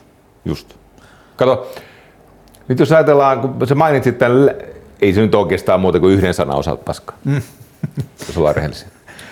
Mutta mä haluan purkaa tuon kysymyksen juuri siitä yhdestä sanasta käsin. Sulla on tämmöistä opittua, ei- eikä sinua niin kuin ajattelijana pukevaa. Mä ymmärrän, että se kuuluu vähän tuohon tiedostavaan jengiin ja tämä ihme vassaritouhu, mutta tämä länsimaisuus. Okei, se- mä olisin voinut sanoa sen lauseen ilman joo, sitä. Joo, mutta aina mä nyt sanon, Joo. että ky- kyllä mä nyt sanoisin, että Intiassa, jossa on vieläkin kastijärjestelmä, Joo, vaikka joo, ne joo. kuinka kiistäisi, tai, Koska tai, tai Kiina, jossa hävitetään Joo, joo. pikkutyttöjä. Mä tiedän vaan länsimaisesta järjestelmästä, niin mutta, siksi mä mutta tämä sen. tämmöinen niinku kamala valkoisen ihmisen tuska, joka ilmenee tämmöisinä siis pseudo-ongelmina. Et, et, kun jos katsot, että miten ihminen saa ilmaista itseään Venäjällä hmm. tai Afrikassa, joka on siis sie- siellä, Afrikka säätää, siis Afrikassa on maita, jotka säätää kilman lakeja, että ho- homoseksuaalisuudesta voidaan murhata. Hmm. Ja, ja, ja tota, mi- millaista on niin kuin islamistinen, poliittisen islamin hallitsema niin kuin maailma Iranissa ja mi- millaista paskaa on islamismi. Hmm. Ni, niin kun länsimaat on se ainoa paikka, missä on ihmisarvoa. Se on, se on, se on niin, kuin niin kiistaton asia, että nykyisin varsinkin, että sä saat olla mitä sä haluat ja sun oikeudet on niin tärkeitä, että enemmistön oikeuksia, enemmistöä muistutetaan, että opetetaan enemmistöä niin kuin oikeasti ymmärtää vaikka omia etuoikeuksia, jotta se vähemmistö voisi kokea, että se on turvallisempi olla. Hmm. Tai, tai tota, että rasismia on kaikkialla, mutta vähiten länsimaissa.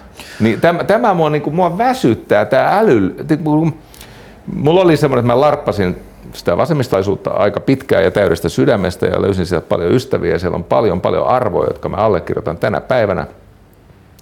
Mutta se epärehellisyys, kun älykäs ihminen on epärehellinen. Mä ymmärrän, mä ymmärrän, että on persuja, joille tämän, tämän asian avaaminen on turhaa, koska mm. ei riitä käsitteistä, mm, ei riitä mm, siis mm, sanat eikä sivistys. Mm.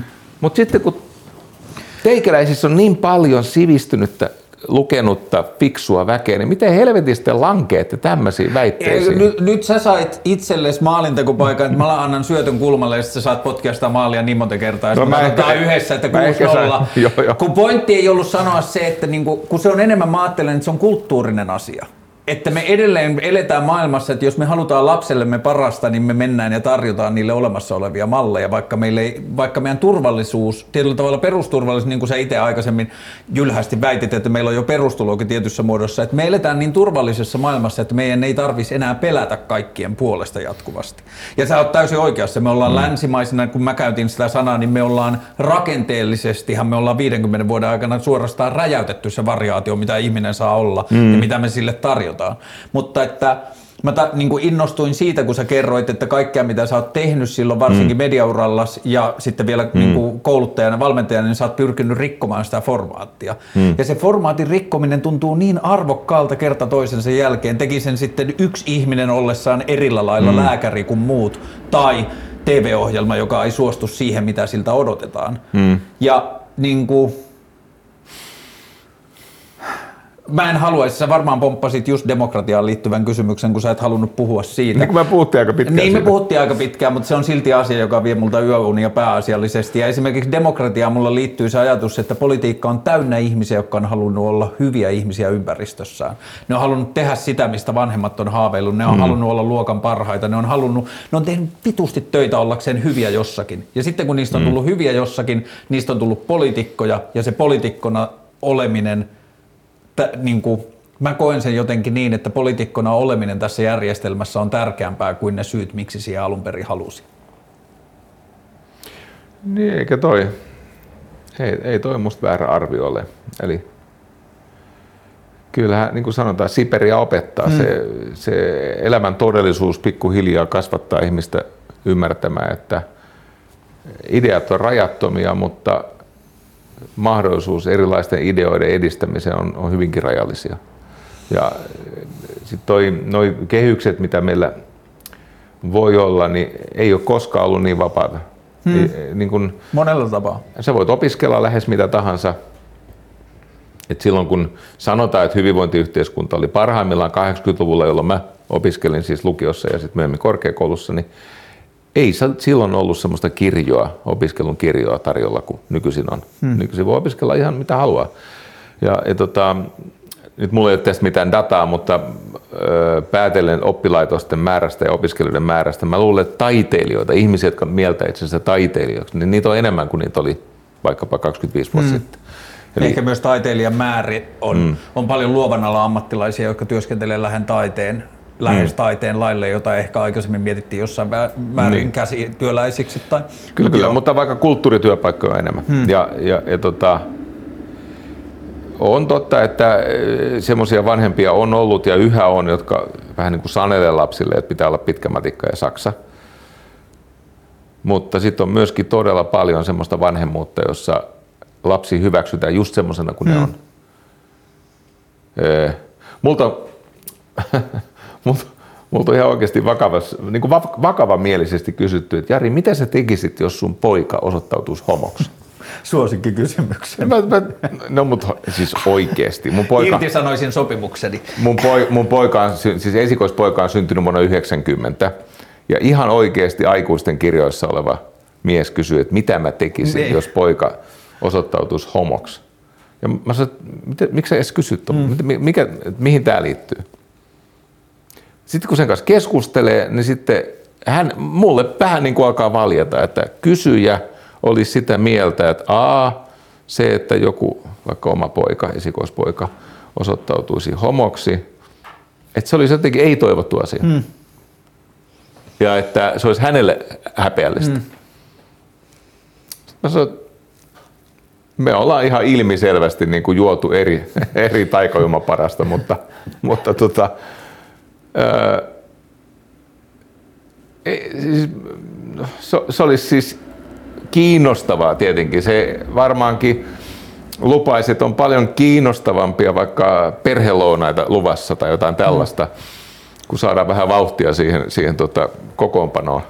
Ja, ja, ja tota, Mutta pointti on se, että nyt kun mulla on kaksi nuorempaa tytärtä, ja jos mitä ikinä tapahtuukaan heidän elämässään, niin Mä luulen, että tämä kysymys on vaipunut historiaan. Mm. Mä en usko, että mä enää kohtaan sitä kysymystä nyt uudestaan. Tämä oli siis silloin ensimmäisellä tuotantokaudella, kun ensimmäinen lapsi syntyi 90 ja sitten toinen 94, niin to, tämmöisiä kysymyksiä oli joillakin ihmisillä. En usko enää, että 2010 ja 2011 syntyneillä lapsilla on.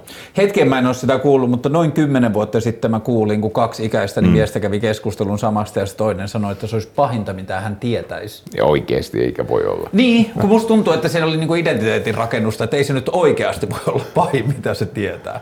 Sä mainitsit nopeasti tuossa joskus... Niin nuora... mä keksin muuten aika paljon pahempi juttuja. Niin, kyllä sitä helposti keksisi, mutta jostain syystä siitä on tullut semmoinen juttu. Sä mainitsit äsken tuossa niinku semmoisen jossain vaiheessa tapahtuneen mm. flirttailun vasemmistolaisuuden kanssa. Mm.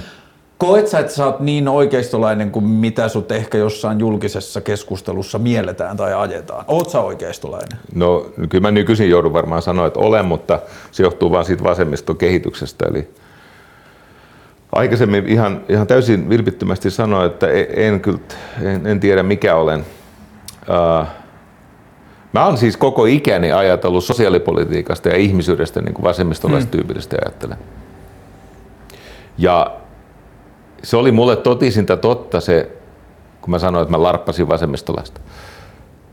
Eli ei se ollut pelkkää flirttailua, mm. vaikka mä käytän semmoista ilmaisua, vaan se, kyllä se oli mulle totta ja mä löysin sieltä siis aivan fantastista sivistyspääomaa ja, ja ajattelua ja monia semmoisia mulle piilossa pysyneitä niin kuin mekanismeja tai rakenteita tuli näkyväksi. Ja, ja tota, mutta sitten se, se, mitä rupesi tapahtua silloin 2000 2016-2017, niin mä tajusin, että liittyen ajatteluvapauteen liittyen niin kuin ylipäänsä siis, että miten elämää voi tutkia ja li, liittyen siis sananvapauteen. Puhut sä vokismista tai? No mitä vittua se nyt onkaan sitten. Niin.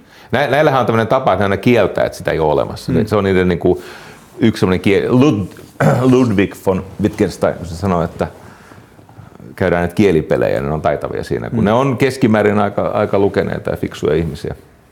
Mutta tota, kyllä mä siihen siis niin ankarasti petyin siihen niin kuin härskiin yritykseen ryhtyä mun ajatusten poliisiksi. Mä tajusin, että itse asiassa... Oliko joku tietty kohta? Oli vaikka kuinka monta. Ää, on, mä oon ollut joistakin asioista supervarovainen, hmm. Koska mä ymmärrän, että mun ei tule vaikkapa ruokkia rasismia hmm. millään tavalla. Hmm. Hmm. Niin mä oon ollut tosi varovainen vaikka keskustelemaan vaikka joidenkin niin kuin vaikka lähi kulttuureiden käytöksen vaikutuksista ihmisten turvallisuuteen tai, tai jotain tämmöistä, niin mä oon niin siitä pidättäytynyt, mutta aivan mitättömätkin poikkeamat siitä niin kuin kosherajattelusta. Hmm. No kosher on heille huono termi. Halal-ajattelusta. Hmm. Niin se on heti niin kuin ääriharam. Ja, ja, ja tota, sitten mä tajun, siis mä, mä, rupesin, niin kuin, mä aloin oikeasti miettiä, että on tällaista. Et, et mä, joka niin kuin, on vähän niin kuin teidän puolella ja raivaan teille tilaa siellä, missä te tarvitsette kuulijoita. Hmm. Et, Maaraksä ymmärtää, että niin kuin, mikä on tämän sun käytöksen yhteys siihen isompaan kuvaan. No sitten toinen, mikä mulle kävi kyllä niin, että me en ole enää vakuuttunut, että ne on niin kuin heikon puolella. Mihin tämä liittyy? Mm, esimerkiksi siihen rahoitukseen, jolla heikoille tuotettavia palveluita pitäisi niin kuin synnyttää. Hmm. Mä en luota siihen. Ei, ei, ei, niin kuin, ei niitä parhaita veromaksajia kannata väl, niin kuin väittää verovälttelijöiksi, koska ne reagoi siihen. Hmm. Aikansa kuuntelee sitä suunsoittoa ja sitten ne vaan niin kuin, ne rankasee. Lähtee Portugaliin. Ei niiden tarvitse Portugalin lähteä. Se riittää, että ne huolehtii, että jälkipolvilla on, on tota, omaisuus jossain muualla. omaisuutta jossakin muualla. Ei se musta tämmöinen... No, mun täytyy myöntää, että mä, mä, sen jälkeen kun mä, mä vähän niin kuin löysin on semmoista niin kuin moraalista kotiani. Ja musta työjako on hyvä, että ne, jotka osaa rahoittaa, niin ne rahoittako, eikö mm. niin? Ne, jotka osaa luoda resursseja, joilla hyviä juttuja tehdään. Ja sitten musta on aivan selvää, että, että se vasemmisto on parempi siinä niin kuin sosiaalipoliittisessa ajattelussa. Mm. Et siellä on niin kuin enemmän ymmärrystä. Niin musta se työnjako olisi hyvä, että mä maksan, sä teet. Ja yhdessä tavoitellaan sitä, että lievitetään kärsimystä. Eli hyvässä yhteiskunnassa mm. sekä kärsimys että onnekkuus jaetaan. Mm. Ja, ja tämän suhteen mä kyllä täytyy sanoa Petri. Ollaanko me sitten siinä mielessä samalla lailla vasemmistolaisia, kun mulle suurin syy, miksi vasemmisto tekee mulle eniten järkeä, on se, että mä koen, että vasemmistolainen yhteiskunta, Kela lähtee siitä, että miten rakennetaan yhteisö, joka pitää huolta niistä, jotka eivät pysty pitämään huolta itsestään. No tämä on itsestäänselvä asia, kyllä. Jos, jos to, siis olen eri mieltä siitä, että onko tuo yksin, onko tuo vasemmistolaisuuden yksinoikeus, mutta jos vaikka hyväksyttäisiin, että se olisi, niin. ihan vaan niin kuin keskustelun vuoksi, niin sanotaan, että ok noin, niin kyllä, ehdottomasti. Et ensin pitää turvata ne, jotka on oikeasti pulassa. Hmm. Ja sen suhteen on epäonnistuttu. Joo, mä en edes ajattele, että se on vasemmisto yksi oikeus. Mä mm. ajattelen, että vasemmistolainen ajattelu, mä en edes tiedä, voinko mä sanoa tässä, että vasemmistoliitto, vaan vasemmistolainen ajattelu tuntuu, että sen logiikka lähtee siitä, että miten yhteiskunta rakennetaan niin, että se pitää huolta heikoimmista ja sitten sen päälle asioita. Niin. Mutta jos mun pitää mm. kritisoida vasemmistoa, niin sitten mä kyllä kritisoin ehkä vähän just siitä, että mitä sen jälkeen tehtäisiin. Että on niin, tämä meidän poliittinen järjestelmä pakottaa niin meidät yhden asian liikkeeksi, meidät kaikki, niin vasemmiston tehtävän pitää huolta niistä heikoimpien oikeuksista ja silloin vasemmisto ei joko käytä tai ei jää hirveästi tilaa keskustella niistä muista asioista tai miten mahdollistaa kasvattaa verotuloja tai edistää yrityksien lähtökohtia ja muuta, kun meidän tehtäväksi on jäänyt se heikoimman puolustaminen. Miten ei jäänyt? Sehän on koko yhteiskunnan tarkoitus. Niin on, mutta mä tarkoitan tässä poliittisessa joukkueet riitelevät keskenään kilpailuissa. Kokoomus puhuu velan pienentämisen ja yritysten toimintaedellytyksen puolesta ja bla bla, bla eri puolueet puhuu eri asioista ja sitten kun vasemmiston aika menee sen heikoimman puolustamiseen, niin se ei kerkeä, se ei oikein niin kuin näin mun mielestä tarpeeksi vaivaa niiden muiden kehitysideoiden. Tai... No siellä on paljon alueita, mihin ei kannata mennä, kun ei ymmärrä siitä mitään. Tämä on oikeistolaista ajattelua. No ei, jos ei ymmärrä vaikka velasta mitään, tai sitä, että mi- miten niitä tuloja jaettavaksi syntyy, niin ehkä on parempi vaan keskittyä heikkojen puolustamiseen. Se on ihan riittävä jalopäämäärä. Eli, eli ei, niin, kuin, Niin mä ajattelen, että siltä puolelta pöytää voisi vaan tulla paljon annettavaa, kun tämä mun lempilapsi, jonka olen hmm. ihonikin tatuoitu, tämä internet-asia.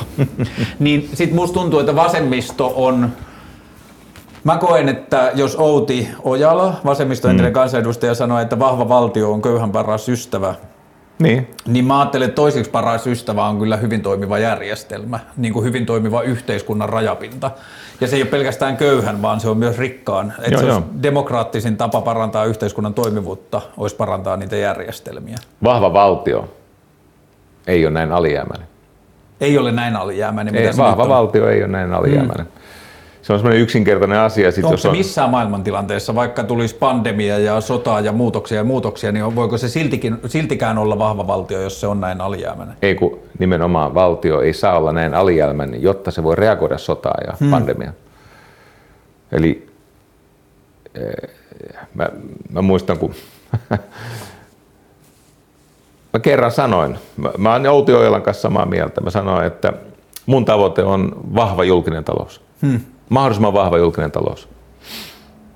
Ja sitten refleksi siltä vasemmistolaiselta keskustelukumppanilta on se, että mä eri mieltä. Mä sanoin, että kuuntele tarkemmin. Mun tavoite on vahva julkinen talous. Vahva julkinen sektori, siis toimintakykyinen, resurssirikas julkinen sektori. No sitten hän hätkähti, kun hän niin kuin, havahtui siihen, että vastusti omaa päämääränsä vaan sen takia, että mä satuin sen sanoa. Sitten mä sanoin, että jos se vahva julkinen talous edellyttää kasvavia verovirtoja, no sitten hän oli jo vähän niin kuin valppaampana, sanoi, että joo, samaa mieltä. Et verovirtoja. Saanko mä yrittää olla väärässä? Älä nyt saatana uudesta. Mitä sä keulit? Ei mä keuli. Mä yritän löytää paikkaani maailmassa. Mä ja yritän kertoa sulle tarinan. Joo, joo. kun, hei, ku- tehdäänpäs Okei. näin. Karle, tehdään on sittenkin. valmis. Kun Tehdään näinpä, että sä kerrot sen sun juttus. Ei, mä, kun mä sä kuuntelen. sanoit lauseen, Tää on sun show, mä, mä kuuntelen. Mä, ku, Okei. et, ei, mä kuuntelen nöyrästi. Joo. Tota, sä sanoit sitten velkaantumisesta ja sitten rahasta, niin mun kysymys on, että onko valtion pakko olla verotuloiltaan kasvava vai voiko se olla samalla rahalla asiansa tehokkaammin tekevä? Ette te mitään leikkauksia halua älä tuommoista kysellä. Älä sano meistä, kun mä en edes aina tiedä, mitä meidän puolue on. Puhutaan Sun vaan puolue, henkilöinä. sun puolue ei todellakaan halua leikkauksia. Joo. Ei, vastaus on ei. Okei. Vastaus on Jatketaan. ei. Mä joudun aloittaa tää alusta. Vahva julkinen talous, vahva julkinen sektori edellyttää siis lisää verotuloja. Ja se totta kai perustuu siihen, että taloudellinen toimeliaisuus kasvaa. Hmm. Kyllä, nyt ollaan samaa mieltä. Tämä oli siis ministeri tämä ihminen. Ja sitten tulee se pikku ongelma. Aina kun taloudellinen toimeliaisuus kasvaa, niin on ihmisiä, jotka saa enemmän ja ensin. Hmm. Onnekkaat saa ensin ja enemmän. Paremmassa asemassa olevat ahkerat saa enemmän ja ensin. Ja pointti on se, että tuloerot kasvaa. Koska jos taloudellinen toimeliaisuus kasvaa, niin aina tuloerot kasvaa, aina. Ja sitten päinvastoin, jos taloudellinen toimeliaisuus supistuu, niin tietenkin verotulot tyrehtyy. Ja silloin kyllä se on totta, että Gini-kerroin pien laskee. Se on totta, että tuloerot pienenee. Eli nyt pitäisi tulla semmoiseen, niin kuin, että mitäs arvopäämäärää tässä oikeasti haetaan. Jos tarkoitus on varmistaa ja vahvistaa vaikka julkisia palveluja, niin täytyy sietää jesuittamaisesti sitä tosiasiaa, että se voi perustua ainoastaan tuloerojen kasvuun, jota sitten tehokkaasti verottamalla tasataan. Eikö niin sen takia on tehokas progressiivinen verotus. Hmm. Eli pointti on se, että kun ei ne edes näin alkeellista asiaa jaksa kuunnella loppuun, niin onko ne, onko ne silloin sen heikon puolella? Ja kun tämä on se mun kysymys, että et, et joo, lisää veroja, Kato, kun mä aina sanon, että mä maksan erittäin mielellään lisää veroja. Ei kun me halutaan enemmän prosentteja. Mä sanon, että no sekin käy. Sitten mulla tulee vähemmän veroja. niin kuin, tajuuksä? Että kenen puolella sä oot? Mä, mä oon niin kuin set for life ja mun mm. kaltaiset ihmiset, niin me voidaan tehdä mitä sä haluat. Me voidaan maksaa enemmän prosentteja tai me voidaan maksaa enemmän euroja. Sun pitää päättää, kumpi sulle on tärkeämpi. Ja jos se huono osasen, jos sen vähävaraisen, jos sen ahtaalle ajautuneen ihmisen ihmisyys on sulle tärkeämpi, niin sitten sun pitäisi valita, että mä maksaisin enemmän euroja. Mitä mieltä saat tasaverosta? No onhan me semmoinen tasavero kuin alvi esimerkiksi. Mm. Tota, jossakin Sveitsin kaltaisessa maailmassa tasavero on, on varmaan paremmin perusteltu kuin mm. Suomen kaltaisessa maailmassa, jossa työelämän osallistuminen on niin hajallaan ja sitten täällä on aika vähän pääomia, niin en ole tasaveron kannattaja tässä tilanteessa. Mä olen, olen kyllä siis niin kuin progression kannattaja. Kyllä mun kuuluu maksaa myös suhteellisesti enemmän, mm. mutta ei niin paljon. Tai no unohdetaan minut, koska mä oon jo niin kuin pelannut tämän pelin läpi. Mä oon mm. niin kuin mm. tämän mm. dekin pelannut mm. läpi, niin muuhun ettei enää pysty. Ja mä teen kyllä, mä annan enemmän ihan mielelläni, mutta mä en tykkää vittuulusta. Mä, oon, mm. tiedätkö, mä oon siitä, kun mä oon oikeasti tyhmän ylpeä. Niin, että jos mua kutsuu verovälttelijäksi tarpeeksi kauan, niin mä rupean miettimään, että no mitähän se olisi. No mä itse asiassa keksinkin, että no on tätä vaikka. Hmm. Niin sitten mä, mä pään äh, ruuvia käännän hmm. tiukemmalla. Joo. Tämähän on asia, mitä vaan rakas ihminen pystyy tekemään paremmin kuin köyhä. Totta, helvetissä. Hmm. Ja, ja sehän on. Niin tota,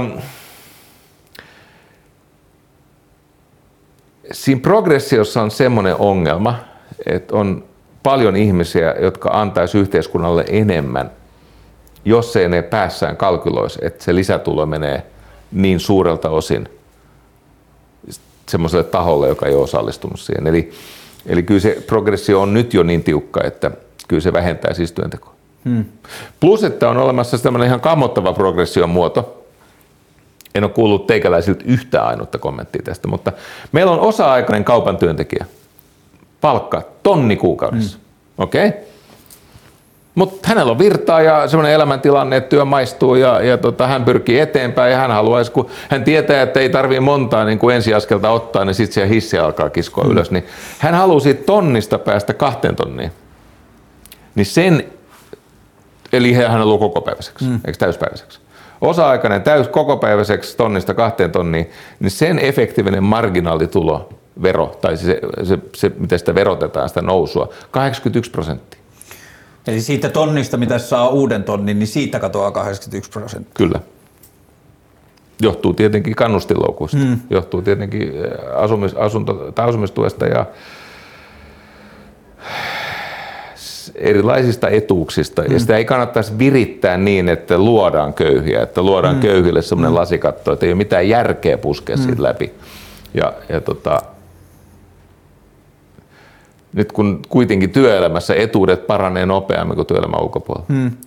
Siis alle kahden tonnin elämähän on täynnä oikeastaan portaikkoja ja lasikattoja, kun siitä kyllä, lähtee kyllä, ylöspäin. Niin kyllä. monella tavalla. Ja tämä on yksi syy, miksi se perustulo pitäisi järjestää, hmm. mutta semmoisessa muodossa, että se tulomuodostuksessa onnistuminen ei leikkaisi sulta niitä tukia. Joo. Koska sulle muuten silloin luodaan tilanne, että sulle mitään järkeä niin, yrittää eteenpäin. Ei heti, mutta jossain vaiheessa ne sitten liukuu ja leikkaa ehkä toisensa pois. Totta kai siellä mm. on pakko olla joku porra, mutta ei niin, että kun sulla on tonnin kuukaudessa tienaava ihminen, mm. niin luodaan siis tosiaan sellainen este päästä kahteen Joo, tonniin. Just näin. Kato, kun siellä kahdessa tonnissa alkaa tapahtua erikoisia juttuja tai kahdessa ja puolessa tonnissa, mm. niin siellä on oikeasti tämmöinen hormiveto. Siis siellä on tämmöinen imu mm. Mm. ylöspäin. Mm. Eli siellä alkaa se niin kuin tulodesileissä tapahtua sitä kohenemista aika merkittävääkin. Mm. Mutta sitten kun nyt tämä nykysysteemi, mistä mä kyllä syytän tätä teikäläisten talouspolitiikkaa, niin se nykysysteemi on luotu semmoisella tavalla, että ne ei pääse sieltä. No, se, se on, ymmärrän, että siellä on niinku hy, hyvää tarkoittavia juttuja, mutta sitten kun resurssit on rajallisia, niin sitten siellä on näitä kynnyksiä, jotka on viritetty epäreilu tavalla sen köyhän näkökulmasta. Mut niin, okei, tässä mun semmoinen aikajanne, sivistys, mm. ehkä tulee vähän seinät vastaan, mutta jos mä mietin sitä, että esimerkiksi mm. niin kuin työttömän lisätyön hankkiminen ja kaikkea muuta, niin kyllä musta tuntuu, että siellä alle kahden tonnin maailmassa on paljon myös oikeistolaisia ajatuksia siitä, että köyhänä oleminen ei pidä olla liian helppoa, niin kuin, tai että työttömänä oleminen ei pidä olla liian helppoa, ja sitten sinne syntyy niitä niin kuin, Tällä tavalla mun kokemus kaikista pahimmassa varattomuudessa oli se, että yhteiskunta vittuili mulle siitä, että mulla oli vaikeaa. Niin, tämä on just se, mitä mä tarkoitan. Hmm. Tämä on just se, mitä mä tarkoitan. Ei, ei kai kukaan voi kadehtia vaikka tonni 500 kuukaudessa. Et jos sun pitää tulla toimeen tonnilla niin, tai tonni kyllähän se argumentti tuntuu olevan olemassa, että jengi dikkaa vihata kyllä sosiaaliturvan varassa hengailevia – ja se, niin kuin mä luulen, että se, se hengailu ei ole hirveän kivaa. Mm, niin, ja jos löytyykin joku yksittäistapaus, joka on sopeuttanut koko elämänsä siihen, niin ei, niin. Se ole, ei siitä voida vetää mitään johtopäätöksiä niin. koskien koko, koko sitä aika isoa väestönosaa. E, joo. Mä, niin kuin mä sanoin, mä opin niitä vasemmistolaisilta paljon ja se oli musta se oli todella sivistävä Muistatko sä jotain niin. semmoisia, mitä sä muistat löytäneesi, että haa, tätä epäkohtaa mä en ollut tullut koskaan ajatelleeksi? No tähän mä olin tulossa. Joo. Esimerkiksi toi, että on oikeasti olemassa sellainen ilmiö, että kadehditaan köyhää. Hmm. En mä tiennyt sitä ennen. Mä niinku, se, ei se ollut jotenkin rekisteröitynyt. Mä, mä olin jotenkin aina ajatellut, että ihmiset kadehtii ihmisiä, joilla on paremmin kuin mm. itsellä. Mm. Mutta se, että se kadehdit ihmisiä, joilla on paljon paljon hapettomampaa se elämä. Mutta se on siis todellinen ilmiö, niin kuin mm. sä äsken kuvasit. Että, ja, ja on paljon muutakin.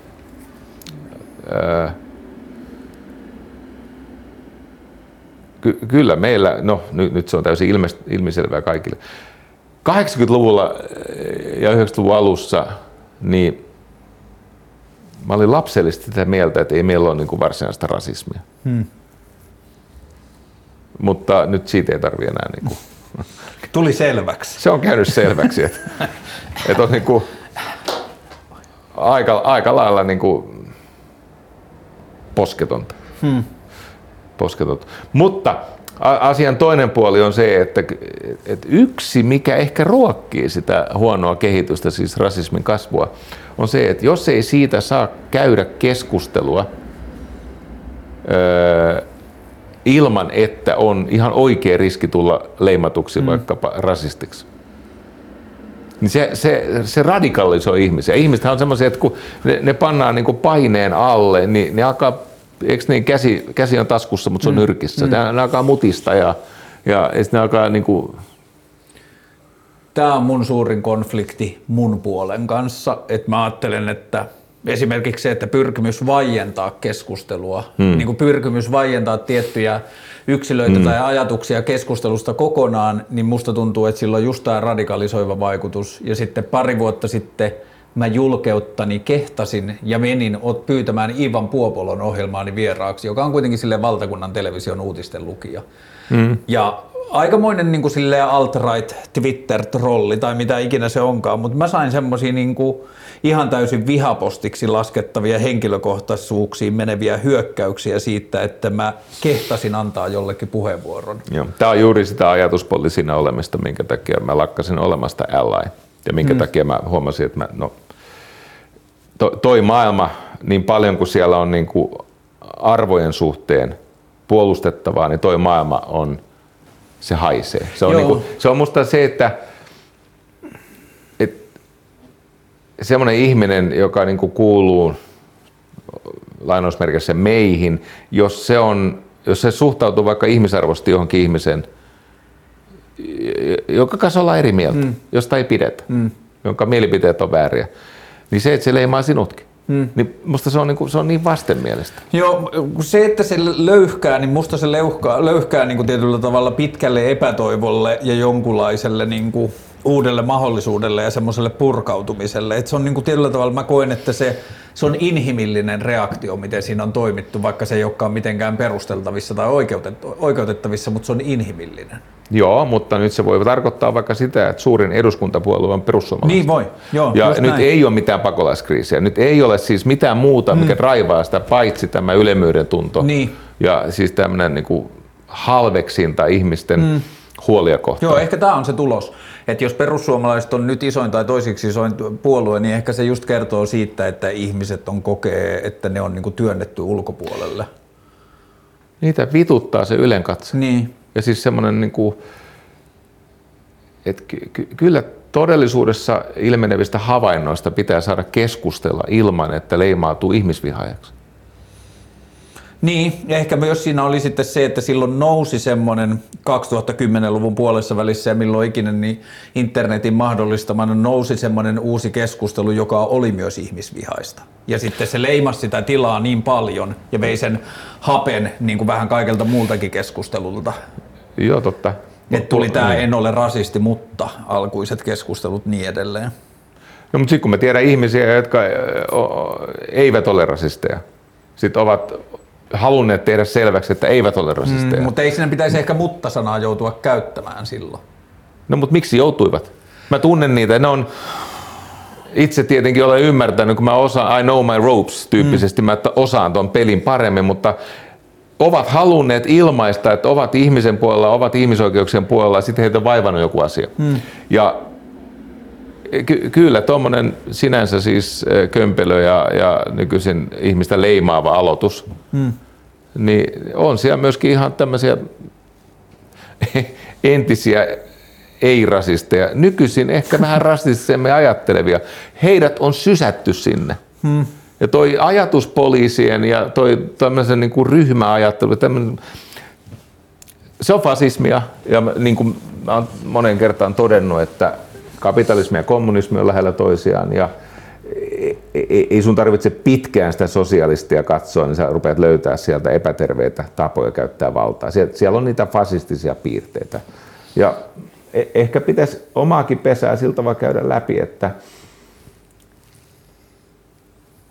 ihan samalla tavalla kuin muut ihmisryhmät, ehkä voisi vähän keskustella tuostakin, että ei, tämä ei johda niin kuin suurempaan yhteiseen hyvään, tämä mm. tyyli käydä sitä keskustelua. Tämä on sitä eturyhmäkeskustelua, mihin mä viittasin aikaisemmin, että sen takia mulla on vaikeaa. Mä koen, että mulla olisi vaikeaa missä tahansa puolueessa. Mä koen, että vassareissa mulla on helpointa, koska mä äänestän niitä ja musta tuntuu, että mä oon pohja-asioista niiden kanssa samaa mieltä. Mutta kyllä mä välillä hirvityksellä katon mun puoluekavereiden avauksia maailmasta. Ja niin kuin on paljon poliittista keskustelua, jota esimerkiksi mun puolue harrastaa, monet muutkin, mutta että meidän puolue esimerkiksi harrastaa tosi paljon sitä, että poliittisen avu, avauksen alkuun ilmoitetaan, kenen syy se on kenen syy tämä epäkohta on, ja sitten kerrotaan jostain mahdollisesti ratkaisuista, mutta voi olla, että jäädään vaan periaatteessa alviivaamaan sitä epäkohtaa ja sen syyllistä. Joo. Mutta tota, muistutan nyt kuitenkin siitä, että kokoomus hmm on oppositiopuolue. Eli, niin. eli ei se voi olla, ei se voi olla, jos kokoomus ei ole niitä päätöksiä päässyt tekemään, niin ei se voi olla niiden syytä. Että? Että on tapahtunut jotain, mistä haluaisi itse irtisanoutua. Ei, kun riittää, ne... että ne on ollut kymmenen vuotta sitten vallassa, niin niitä voi syyttää siitä. Se riittää tässä poliittisessa keskustelussa. Mä näin taas poliittisen avauksen, jossa Juha Sipilä oli syyllinen tämän hetken maailmantilaa. No, olisi paljon hienompaa sanoa. Mä sain itse asiassa aika, mä oon käynyt niin kuin, mä oon käynyt siis, tää on mun kolmas, eli mä oon käynyt, sä edustat hallituspuoluetta, hmm. eli mä oon käynyt hallituspuolueen kandidaatin tilaisuudessa, sitten mä oon käynyt oppositiopuolueen kandidaatin, oppositiokandidaatin, ja sitten mä oon käynyt parlamentin ulkopuolisen, siis hmm. ei eduskunnassa olevan hmm. puolueen. Eli kolme, ulko, ulkona, oppositiossa, hallituksessa. Hmm. Ja, äh, niin esimerkiksi kun kritisoin kokoomuksen tilaisuudessa kokoomusta hmm. aika, aika suorasanaisesti,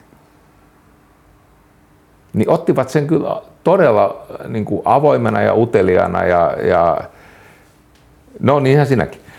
Mutta mut sanon vaan tämän, että, että toivoisin puolueen valtaa pitäviltä semmoista uteliaisuutta omista vajeista johtiin. Että olisi utelias sen suhteen, että minkä kaiken suhteen niin se oma juttu ei toimi? Vaikka mulla on paljon kritiikkiä mm. vihreitä kohtaan, mutta yksi mitä ne teki poikkeuksellisesti oli, että ne päivitti ydinvoimakantansa. Sitä me ei olla hirveästi nähty suomalaisessa politiikassa, että on puolue, joka identifioituu jollakin tavalla ja sitten päivittää kantansa siinä. Sitä ei ole hirveästi nähty. Annetaan tästä heille pisteitä. Hei, tiedätkö ystävä, Jos, mä, oon, mä oon myöhässä jo. mun pitää Mut- kysyä sulta yksi asia. No niin, Kerro mulle Diidistä. se on televisiokanava. Mulla oli semmoinen alustahanke, jonka nimi oli Tinki. Ja siinä meni 200 000. Siitä ei tullut mitään. Tai siis saatiin me hieno ohjelma aikaiseksi. Alusta saatiin aikaiseksi, mutta ei se, ei se lentänyt. Sitten se hautautui. Mutta mä kirjoitin kyllä 2015 siitä, siitä tota pitkät pätkät, kun se oli, oli mua kiinnostava asia. Sitten se unohtui. Mutta mua on jäänyt kiinnostaa tämä Tinkin ajatus, kun Tinki on sopimus tekemättömästä mm. työstä. Ja nykytilan ja tavoitetilan välissä on tekemätön työtä. Mm. No sitten erilaisten seikkailujen kautta niin menin mukaan semmoiseen mediahankkeeseen, siis televisiokanavaan, jonka nimi on Deed. Jonka idea on se, että jos sä teet parempia sopimuksia ja sulla on ystäviä ympärillä, niin voi olla, että käy paremmin. Miten se tässä te, tai mediayhte, mediaympäristössä toimii tuo ajatus? No tietenkin meillä on semmoinen hellyttävä ajatus, että se ei olisi pelkkä media, vaan että hmm. se voisi aktivoida ihmisiä. Eli että parhaimmillaan sy- syntyisi pienimuotoisia liikkeitä, eli ihmiset edistää sitä heidän juttuaan, tekee omassa elämässään näitä diidejä. Hmm. Edistää siis media ulkopuolella, ei mediassa. Media on vain keino amplifioida sitä, hmm. kannustaa ja tehdä näkyväksi ihmisten tekemistä. Mutta se on aktivismista siinäkin on kysymys, hmm. että aina on kysymys aktivismista. Ja ihmisille, jotka ihmettelevät, jotka näki meidät hmm. lähes samanlaisessa tilanteessa kahdeksan vuotta sitten ja siitä, että me hmm. puhuttiin silloin diilissä. Sinä ja minä käytiin tämä asia jo puhelimessa, mutta sitä ei ole julkisesti hmm. vielä käyty. Ja mä sain viimeksi tänään viestin siitä, että hei Sarasvuol on tämmöinen firma, mihin tämä liittyy. Niin mikä on näiden kahden diilin välinen yhteys? Se on mun kannalta vähän nolo. Ja sä sanoit tästä mahtavan repliikin, kun me kävimme viime viikolla tästä puhelussa. Kahdeksan vuotta sitten toden totta oli semmoinen suorassa lähetyksessä semmoinen ambush-tilanne, jossa sä toivoit, että mä rupean niin kuin, että mä haastattelen sua asiasta, jota mä en tunne, eli sulla oli tämmöinen deed-hanke. Niin, eikö se mennyt niin, että sä kysyit multa, että, mistä, että nyt sä teet ohjelmaa, mistä muusta sä haaveilet, ja sitten me päästiin siihen diiliin. Niin, sitten toivoit, että mä haastelen sua. No, mulla oli pohjalla semmoinen oma vähän kitkerä kokemus siitä tinkistä, hmm. kun mä olin sitä alustaa, niin kuin se sunkin diidis oli alusta. Niin mä yritin semmoista alustaa tehdä ja mä en siinä onnistunut ja sitten mä yritin siinä sua siinä hapottaa. Hmm. Hapottaa sen ansaintamallin, hmm. siis että mistä rahat. Joo. Mä vaadin sua tilille, koska asia oli mulle ajankohtainen. Hmm. Että mistä rahat. Ja no sitten se meni ohi ja sitten tulee se nolojuttu. Ää, Karle, saatana mä unohdin koko keskustelun. mä, mä en täysin unohtanut sinua. Mä unohdin, että mitään, mistään fucking deedistä on käyty koskaan keskustelua. Mä olen käyttänyt sitä sanaa deed erilaisissa valmennuksissa varmaan hmm. 25 vuotta. Ja sitten kun viime syksynä kirjoittelin näitä poleemisia näille muille omistajille ja toimijoille, näitä tämmöisiä kirjeitä, että mitä sen kanavan pitäisi olla, niin älä nyt määrää sen enempää loukkaannut tästä, mutta tota, kun kirjoitin diidistä, niin mä en muistanut Karle Hurtigin diidiä lainkaan. Ja no, niin siinä kävi, että niillä on tämmöinen yhteys, se on totta, kahdeksan vuotta sitten televisiossa keskustelimme sun diidistä. Toki tämä on vähän eri juttu, mutta Tämä on täysin eri juttu ja nimi sattuu vaan olemaan sama ja lohdutukseksi siitä, että sä et muistanut, niin mulla on nauhalla, kun sä kaksi kertaa kehut sitä nimeä. Et se on niinku se mun lohdutus. Ehkä mä tykkäsin siitä nimestä. Se on ehkä, ehkä siinä jotain siementy. Ja, ja, ja, ja tota... Mutta jos olisin muistanut, olisin soittanut. Hmm. Mutta, niin mäkin ajattelin. Niin, Sen takia mä olin vähän hämmentynyt, kun mä näin lehdistä, että semmoinen nimi on. Ja sitten mä ajattelin, että hmm, Sarasvuoku ehkä vaikuttaa tyypiltä, joka olisi soittanut tästä. No mä oon pahoillani, eh, on niin paljon asioita, mitä Joo. mä unohdan, ja tämä on yksi niistä. Et, siis eh, sanahan on niin kuin yleiskielinen. Niin on. Ja, ja siihenhän ei liity siis tämmöisiä oikeuksia, mutta olisi ollut kohteliasta, koska toden totta puhuimme kahdeksan vuotta mm. sitten televisiossa. Ja jos mä olisin ollut silloin paremmilla tontilla omien asioideni kanssa kahdeksan vuotta sitten, ja kun sä happotestasit mua, että millä se rahoitetaan, millä se tehdään rahaa, muutamia kuukausia myöhemmin mä olin silleen, että miksi tätä haastattelua ei käyty nyt, kun olin valmis. Ää, mun alkuperän vastaus, jota mun olisi pitänyt silloin vastata, oli, että se raha siitä järjestelmästä tehdään sillä ymmärryksellä, mikä siihen järjestelmään on perustajan ominaisuudessa myymällä siihen konsultaatiota tai ymmärrystä tai uusia liiketoimintoja, joita näkee siinä järjestelmässä niin kuin paremmin kuin muut, koska on siinä se käynnistäjä. Mutta sitten vielä myöhempi vastaus oli, aa, ei se edes yritä tehdä rahaa, se saa rahansa verotuloista, se on valtion palvelu. Se oli sitten, mihin se loppujen lopuksi. Sen takia mä oon osittain ehdolla nyt. Ai, hauskaa. Kysynnän ja tarjonnan avoin tietokanta niin paljon kuin valtio on näissä, tai ylipäänsä julkinen sektori on näissä tietojärjestelmähankkeissa epäonnistunut, niin tuommoinenhan pitäisi toteuttaa. Eikö niin? Ja kysymys kuuluu, miksi ukko.fi on yritys eikä verottajan palvelu? Niin kuin voisi olla verottajan palvelu. Niin. Toden totta. Ja kaikki tämä. Joo. Ihan noin pitkälle, siis tuommoisen, toihan on niinku data-driven business. Niin on. Niin ihan noin pitkälle me, meillä on vaan ajatus, että me kerrotaan hyviä tarinoita, jotka rohkaisee ihmisiä tekemään hyviä juttuja mm. ja siitä syntyy liike. Mutta tehdäänpäs näin, että sä edistät sun diidiä. Sä edistät sun diidiä. Kyllä, ja sitten eihän sitä jumalauta tiedä, että jos nyt vaikka me onnistuttaisiin edes vähän ja sitten tuo rupesi tapahtua jotain ja sitten rupesi syntyä jotain aktiviteetteja, niin jos ne vaikka kanavoituisi sinne sun diidiin, koska mun tinkistä ei tullut mitään. Mä kysyin hiljattain, että voiko sen herättää se mun tinkin, mutta ei enää, mm. se on kuollut. Se on vanhentunut ne lisenssit. Ja... Mm. No mutta jos syntyy sun diid, niin ehkä siitä tulee se alusta sitten, koska alusta bisnekse ihan heti en ryhdy. Joo. Se, mä, mä oon sitä kokeillut ja se pitää miettiä. Se on tavalla. fiksumpia ihmisiä varten. Hei, kiitos kun Jari kun tulit ja äh, mä toivon, että vähemmän jossain painet, paineisessa tai jännitteisessä tilanteessa mä kutsun sut uudelleen seuraavan parin vuoden aikana. Mä koen, että me tökittiin tiettyjä asioita tässä. Koit sä tämän äh, siis jännitteiseksi? Ei, mä koin tilanteen, en tätä meidän keskustelua. Mä koen jännitteiseksi siksi, että mulla on va, niin tämä vaalitilanne. Aa, siis sun elämäntilanne. Elämäntilanne joo. ja muutenkin niin tämä energian määrä. Sun firma tuli just ulos, jolla sattuu olemaan sama nimi, bla bla. Tässä oli vaan tämmöistä niin ylimääräistä energiaa. Mutta musta tuntuu, että me hyvin käytiin keskustelussa tietyllä tavalla sukkapuikolla erilaisten asioiden lähellä tai jopa tökittiin niin reikiäkin niihin ja niistä mä mielelläni sun kanssa vielä joskus jatkan pidättää kämppä, niin Tän, Jos mä keksin tähän bisnesmallin, multa puuttuu ehkä tonni. Me ollaan saman keskustelun äärellä. Niin. Mikä on tämän bisnesmalli? Tässä mä en vielä sitä tiedä, siinä diidissä mä tiedän, mutta tähän mä tarvin keskusteluohjelma, sillä mä voin perustella oman, mun osakeyhtiön liiketoiminnalla mä voin perustella osa, mutta mun pitää keksiä joku puuttuva asia vielä. Tämä olisi upea. Hei, tuonet kiitokset. Kiitos itsellesi. Hyvää vaalikevättä. Samoin hyvää vaalikevättä.